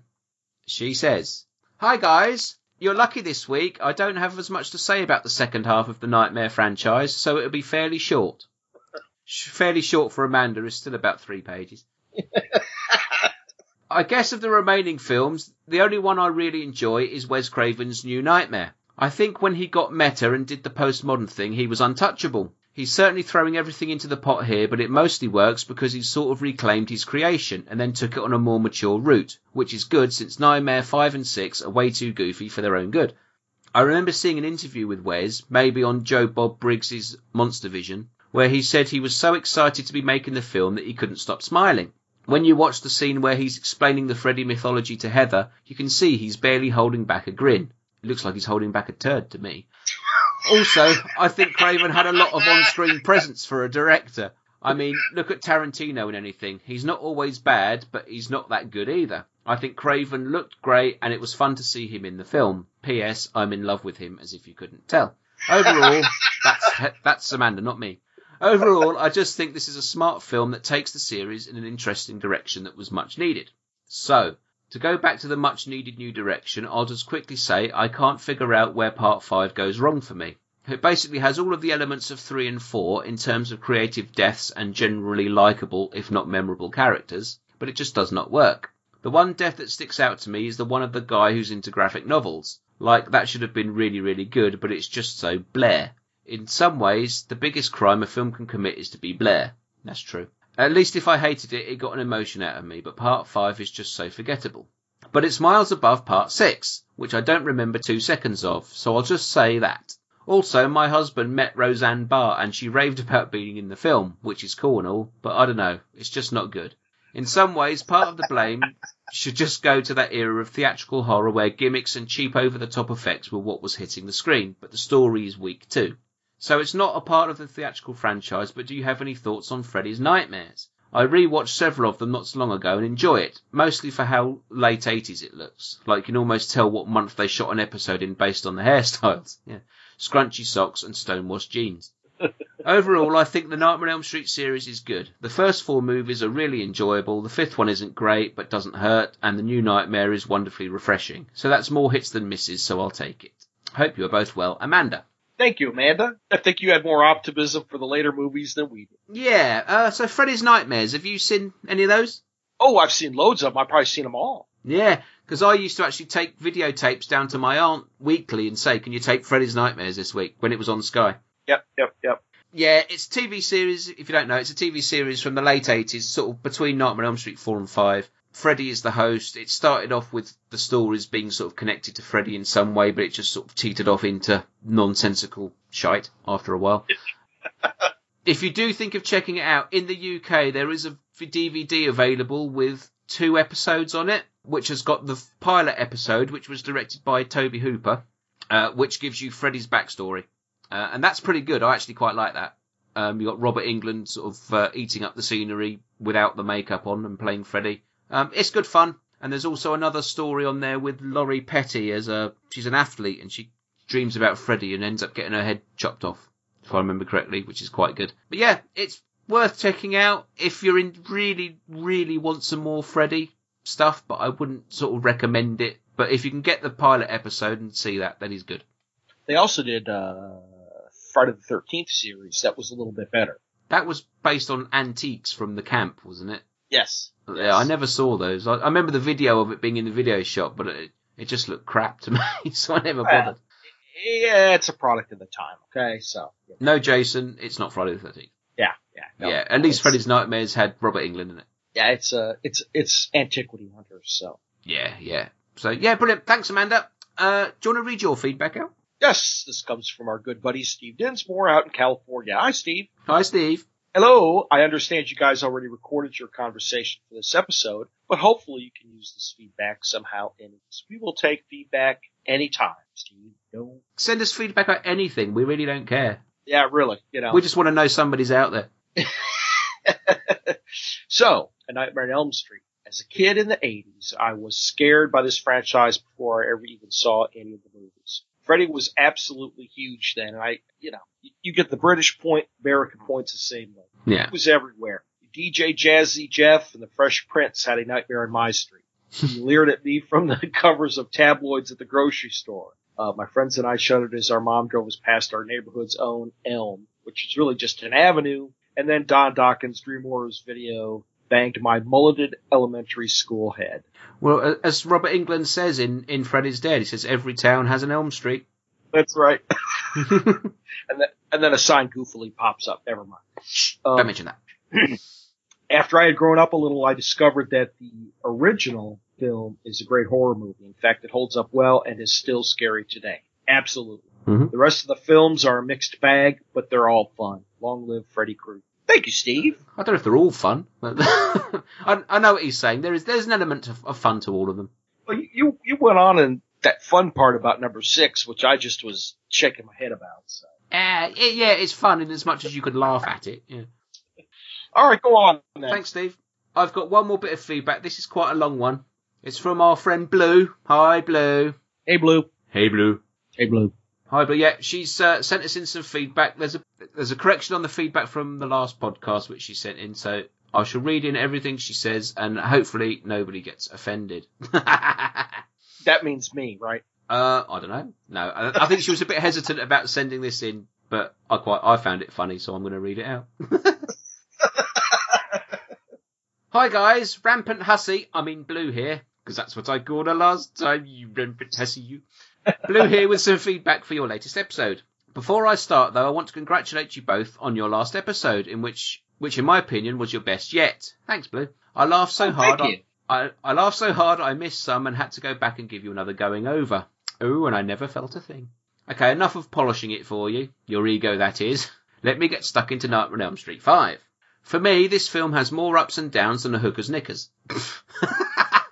it started off promisingly with a rather nicely shot and lit sex scene, and then the acting started, which only improved with the end credits. The special effects were only marginally better with baby Freddy looking like a hillbilly cousin of Chucky, who I was surprised to see could run like lightning and become an adult faster than the speed of sound within a couple of scenes. Don't kids grow up fast these days? Bless his little woolen jumper. Yes. The asylum looked great though. It reminded me of a family gathering I went to last year. and I know I shouldn't, but I actually grinned when the inmates converged on poor Amanda Krueger. I hate nuns and felt not a smidge of sympathy. Okay, just a smidge. So my note taking started to dwindle at this point as boredom set in, and they only contained the following. Oh, Freddy's in a church. I wonder if he'll be playing with his organ. What sort of motorbike is Dan riding? Uh, It's a Kawasaki, I think. But not really riding. Is it a Kawacrappy? It looked like Jim Henson had created it for the Muppets. Yeah, like I said, the, the full uncut scene is better. Greta's mother can fuck off, as as could the special effect that made Greta look like a human hamster. Yeah, that's her who's being force fed by Freddy. I stopped writing altogether at this point, just like I stopped buying any more of the franchise. That was until A Nightmare on Elm Street, 2010. If I hadn't seen the original film, I would love this. It's well shot, the effects are great, the story's there, and the acting is okay too. I liked how the story made you think Freddy was innocent, but then really wasn't, and we also had a Jesse and a superhero dream warrior. yeah, okay, that bit lets it down, but not as much as Freddy himself. He's about as sinister as a dried out baked potato. If the original films hadn't been made, this would be great, but they have, and it's not, it's just unnecessary. So I give Nightmare 5 two stripy jumpers, and the remake two and a half stripy jumpers, but both with huge gaping holes. I feel as though I did you both a disservice by editing my original Nightmare 2 feedback with Leatherface's chainsaw, so here it is. A Nightmare on Elm Street 2.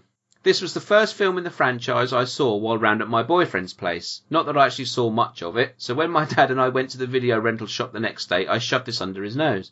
We sat in silence until Jessie started to dance, and I remember my dad saying, Blue, that is why I call Jessie a Jessie, and proceeded to dance like Jessie into the kitchen to get some crisps. yes. I love the scene where Jessie and Freddy come face to face for the first time, and Freddy pulls his skin off to reveal a pulsating brain. I love a throbbing head myself, so I really appreciated that. I also appreciated the special effects when the birds attacked, but it does beg the question, was it the cock that exploded? Uh, yeah, Jessie's cock, I imagine, exploded several times. Now, I remember getting busted by my cookery teacher while getting pissed one evening in a local pub, but she never took me back to school to spank me with a spatula. Naughty Coach Snyder taking Jesse back to school to give him some physical education, but my guess is that with that hungry look on his face before he got more balls thrown at him than he had all night, was that he was hungry for a bit of tight rump steak and was merely tenderizing it. Which makes me glad that my cookery teacher didn't take me back for lessons in hog roasting. oh God, You yeah. filthy, yeah. That's I a think- classic. I'll get back to spit roasting in a minute, actually. I think the script went a bit wrong here. I'm not convinced Coach Snyder would be crying out, no, please, no, while tied up being whipped in the showers. The words more and harder spring to mind, as quoted by my dad. Oh We'll leave that there. I'm also a bit bemused by the length of Jess's tongue. It's obviously made by a special effects man as it was measured in man inches. So it's little wonder he sought out Grady in his room on his own. I love the Stray Cats poster on the wall, which distracted me until I heard the words, There's something trying to get inside my body. Yeah, and she's waiting for you in the cabana. And obviously for me, words like Vaseline and level pegging sprang to mind. Deary me. What can I say about the second pool scene except no bombing or heavy petting allowed? Oh, too late. But seriously, for a second, who was it that the kids around the pool saw? Was it Jesse and only we saw Freddy? Yeah, that's a good point. Yep. If so, great, loved it. But did Jesse just walk through a solid fence? If not, then they saw Freddy, and it's a bit bollocks, really. Or a mass hallucination. Either way, sort out your bloody script and your continuity. And dogs with human heads, utter shit. Stop it. I quite like the girl who played Lisa. She looked a bit like the 80s singer Tiffany and was quite convincing when she thought Jessie had copped it. I know, sweetheart, I loved a Jessie once too. So bearing all of this in mind, and after listening to your review, I have to change my grade. It's still not my favourite, but it's a close second, with three stripy jumpers and a spare sleeve out of five. I've rambled on long enough, and I look forward to your next instalment. Best wishes, Blue. She does make the point, though, actually, which we didn't cover. On the remake, they do try to go down the line of uh, making you think that Freddy was innocent. Yes, they do. They cast that down. Yeah, and it doesn't work because if Freddy is potentially innocent, then that makes him a sympathetic character, Oh God, yes. No, and no, he's definitely not that. Gotta be guilty. No. So yeah, I'm glad they didn't go down that route. Thanks, Blue. Um, yeah, quite a lot to take in there. I think you maybe need to speak to somebody about Yep. your your childhood experiences. Perhaps we're not the best people to speak to about it, really. No, not, not, not, none of those. Yeah, no. No, No, so I not. shall be passing your email address on to correct authorities. yeah, so that's it. Thanks for all your feedback, everybody. Nightmare on Elm Street done and dusted. Exactly. I think we've given it a thorough going over. I enjoyed doing the Freddy ones, actually. Yep. I think we gave it a, a good rinsing. Yeah, we will return to Freddy later in the year because we are going to do the Friday the 13th franchise. Yes. Def- definitely this year, and obviously we'll be covering Freddy versus Jason in that one there. Why, why did you decide to do it then and not now? I was just going to say because of the numbers of the films, it makes um, the Friday the Thirteenth films a nice even three films per show Oh, okay, I got it. because there's twelve of them, and then it, it worked out well because then it gave us two shows of four for Elm Street. There's 12 Friday the 13th movies? Yes, Oh, jeez. you got the eight Paramount films. Okay. You got Jason Goes to Hell, New Nightmare, the remake, and Freddy vs Jason. Rest assured, I've not seen all of those either. I know. I am looking forward to doing Friday the Thirteenth. I think we'll have uh, quite a bit to say, especially when it gets to those later ones again, like we did here. That's right, that's right. We'll get there later in the year. But we do have a surprise, don't we, Chris? Well, we have a surprise? Should we reveal all of our surprise? Yeah, let's do it. Let's do it. This goes back to my little comment just now about spit roasting. Wait, wait. What?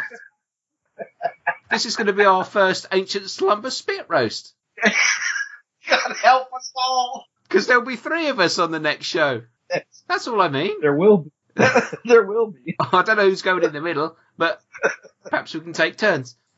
But on the next show, we have a special guest. Yeah, yes, we did. Yes. we did. Well, we did. We're probably not going to bother now. But yes.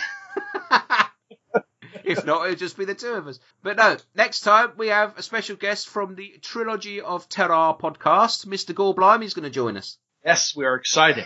We are excited. And what films are we covering, Myron?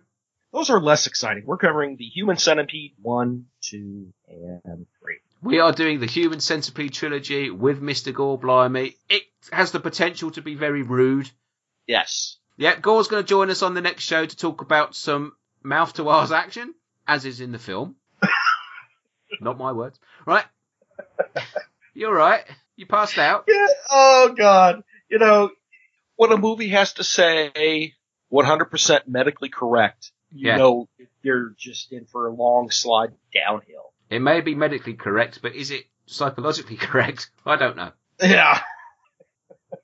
No, we thought we'd do those three with Gore because the subject matter, the banter we have with each other, it's going to be fun, I think. Yeah. Yeah. Yeah. And, uh, and and I don't know where he stands on these films because I've never spoken to him about them. So I've asked him to pick out a good, a bad, and ugly. Oh, sweet. So uh, he'll be joining us in that, and uh, yeah, I think it's going to be a fun show. So show twenty five will be our first ancient slumber spit roast. Yep. And I, I promise I'm going to go watch all the human centipedes again. I've seen them, Mm-hmm. joked and talked about them before, but I am going to suck it up and go watch them again. yeah, I'm going to sit through them again 'cause- just because I think it's good manners. I've only watched the, the third one once, and that was when I first got it, so I can't remember much about it. So yeah, I'm going to go back and rewatch them. I have them on Blu-ray. I, I'm going to go watch them on one of the free streaming services. uh, yeah, uh, yeah. If anyone wants to watch along, they are actually on uh, UK Netflix as well. So Good, good, there you go. As I'm sure, I don't know if Blue's seen them. I'm sure she's bound to get in on some of that action. no doubt we'll hear about it. Anyway, till next time. if Myron's not still laughing. Yeah, yeah, yeah. Brilliant. That was Elm Street. We're done. Human Centipede next time with God me. We'll be back then. Cheers. Bye.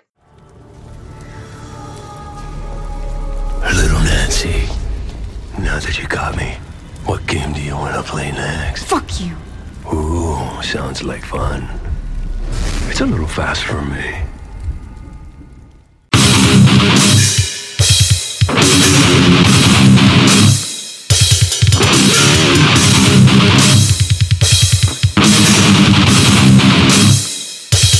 I've got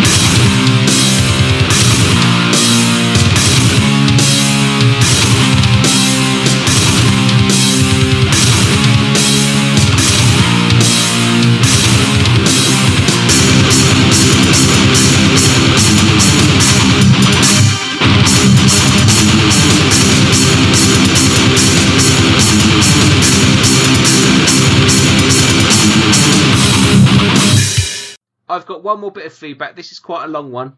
It's from our friend Blue. Hi, Blue. Hey, Blue. Hey, Blue. Hey, Blue.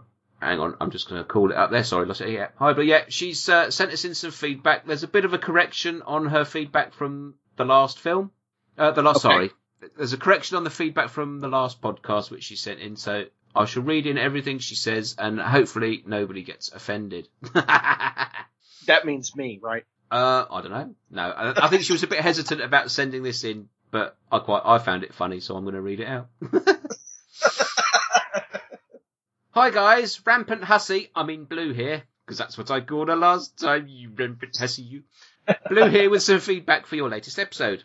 Before I start, though, I want to congratulate you both on your last episode, in which, which in my opinion was your best yet. Thanks, Blue. I laughed so Oh, hard. thank you. I, I laughed so hard I missed some and had to go back and give you another going over. Oh, and I never felt a thing. Okay, enough of polishing it for you. Your ego, that is. Let me get stuck into Nightmare on Elm Street 5. For me, this film has more ups and downs than a hooker's knickers. it started off promisingly with a rather nicely shot and lit sex scene, and then the acting started, which only improved with the end credits. The special effects were only marginally better with baby Freddy looking like a hillbilly cousin of Chucky, who I was surprised to see could run like lightning and become an adult faster than the speed of sound within a couple of scenes. Don't kids grow up fast these days? Bless his little woolen jumper. Yes. The asylum looked great though. It reminded me of a family gathering I went to last year. and I know I shouldn't, but I actually grinned when the inmates converged on poor Amanda Krueger. I hate nuns and felt not a smidge of sympathy. Okay, just a smidge.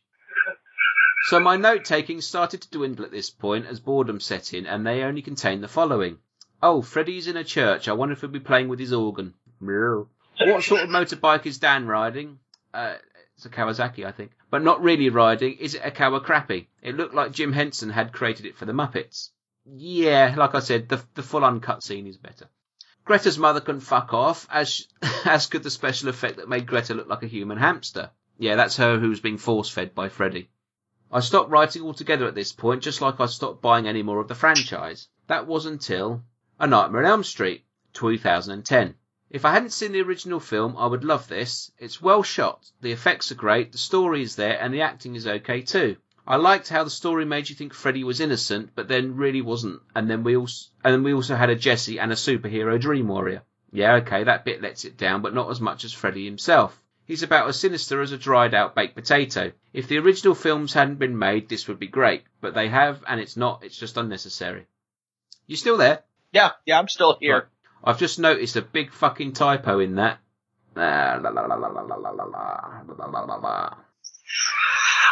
Are you okay? So Have right. you had a stroke? no, it's Blue sent that to me, and then she sent it through again because there was a massive typo okay. where she put the wrong thing down, and I've just read from the wrong one. So I'm going to carry on. I'm going to start that paragraph again. This is going to be one fuck of an editing job for me, you know. That's, right. that's priceless. Oh, that's Yeah. priceless. I think she was pissed when she sent it through and she sent the wrong. It's the bit about Jesse in that last paragraph. Yeah, okay. Right. A Nightmare on Elm Street, 2010. If I hadn't seen the original film, I would love this. It's well shot, the effects are great, the story is there, and the acting is okay too. I liked how the story made you think Freddy was innocent, but then really wasn't. And we also had a just no, it's- fuck me, she's done it again. Start again. If I hadn't seen the original I, film, I think you should leave all this in. yeah, I'm gonna fucking leave this in. If I hadn't seen the original film, I would love this. It's well shot, the effects are great, the story is there, and the acting is okay too. I liked how the story made you think Freddy was innocent, but then really wasn't. And we also had a Jesse and a superhero dream warrior. We didn't. yeah, okay, that bit lets it down, but not as much as Freddy himself. He's about as sinister as a dried out baked potato. If the original films hadn't been made, this would be great, but they have, and it's not, it's just unnecessary. So I give Nightmare 5 two stripy jumpers, and the remake two and a half stripy jumpers, but both with huge gaping holes. I feel as though I did you both a disservice by editing my original Nightmare 2 feedback with Leatherface's chainsaw, so here it is. A Nightmare on Elm Street 2. This was the first film in the franchise I saw while round at my boyfriend's place. Not that I actually saw much of it, so when my dad and I went to the video rental shop the next day, I shoved this under his nose. We sat in silence until Jessie started to dance, and I remember my dad saying, Blue, that is why I call Jessie a Jessie, and proceeded to dance like Jessie into the kitchen to get some crisps. yes. I love the scene where Jessie and Freddy come face to face for the first time, and Freddy pulls his skin off to reveal a pulsating brain. I love a throbbing head myself, so I really appreciated that. I also appreciated the special effects when the birds attacked, but it does beg the question, was it the cock that exploded? Uh, yeah, Jesse's cock, I imagine, exploded several times. Now, I remember getting busted by my cookery teacher while getting pissed one evening in a local pub. but she never took me back to my house. Sorry, but she never took me back to school to spank me with a spatula. Naughty Coach Snyder taking Jesse back to school to give him some physical education, but my guess is that with that hungry look on his face before he got more balls thrown at him than he had all night, was that he was hungry for a bit of tight rump steak and was merely tenderizing it. Which makes me glad that my cookery teacher didn't take me back for lessons in hog roasting. Oh God, You yeah. filthy, yeah. That's I a think- classic. I'll get back to spit roasting in a minute, actually. I think the script went a bit wrong here. I'm not convinced Coach Snyder would be crying out, no, please, no, while tied up being whipped in the showers. The words more and harder spring to mind, as quoted by my dad. Oh We'll leave that there. I'm also a bit bemused by the length of Jessie's tongue. It's obviously made by a special effects man as it was measured in man inches. So it's little wonder he sought out Grady in his room on his own. I love the Stray Cats poster on the wall, which distracted me until I heard the words, There's something trying to get inside my body. Yeah, and she's waiting for you in the cabana. And obviously for me, words like Vaseline and level pegging sprang to mind. Deary me. What can I say about the second pool scene except no bombing or heavy petting allowed? Oh, too late. But seriously, for a second, who was it that the kids around the pool saw? Was it Jesse and only we saw Freddy? Yeah, that's a good point. Yep. If so, great, loved it. But did Jesse just walk through a solid fence? If not, then they saw Freddy, and it's a bit of bollocks, really. Or a mass hallucination. Either way, sort out your bloody script and your continuity. And dogs with human heads, utter shit. Stop it. I quite like the girl who played Lisa. She looked a bit like the 80s singer Tiffany and was quite convincing when she thought Jessie had copped it. I know, sweetheart, I loved a Jessie once too. So bearing all of this in mind, and after listening to your review, I have to change my grade. It's still not my favourite, but it's a close second, with three stripy jumpers and a spare sleeve out of five. I've rambled on long enough, and I look forward to your next instalment. Best wishes, Blue. Thank Fucking hell, we got there in the end, didn't we? Yeah, we did.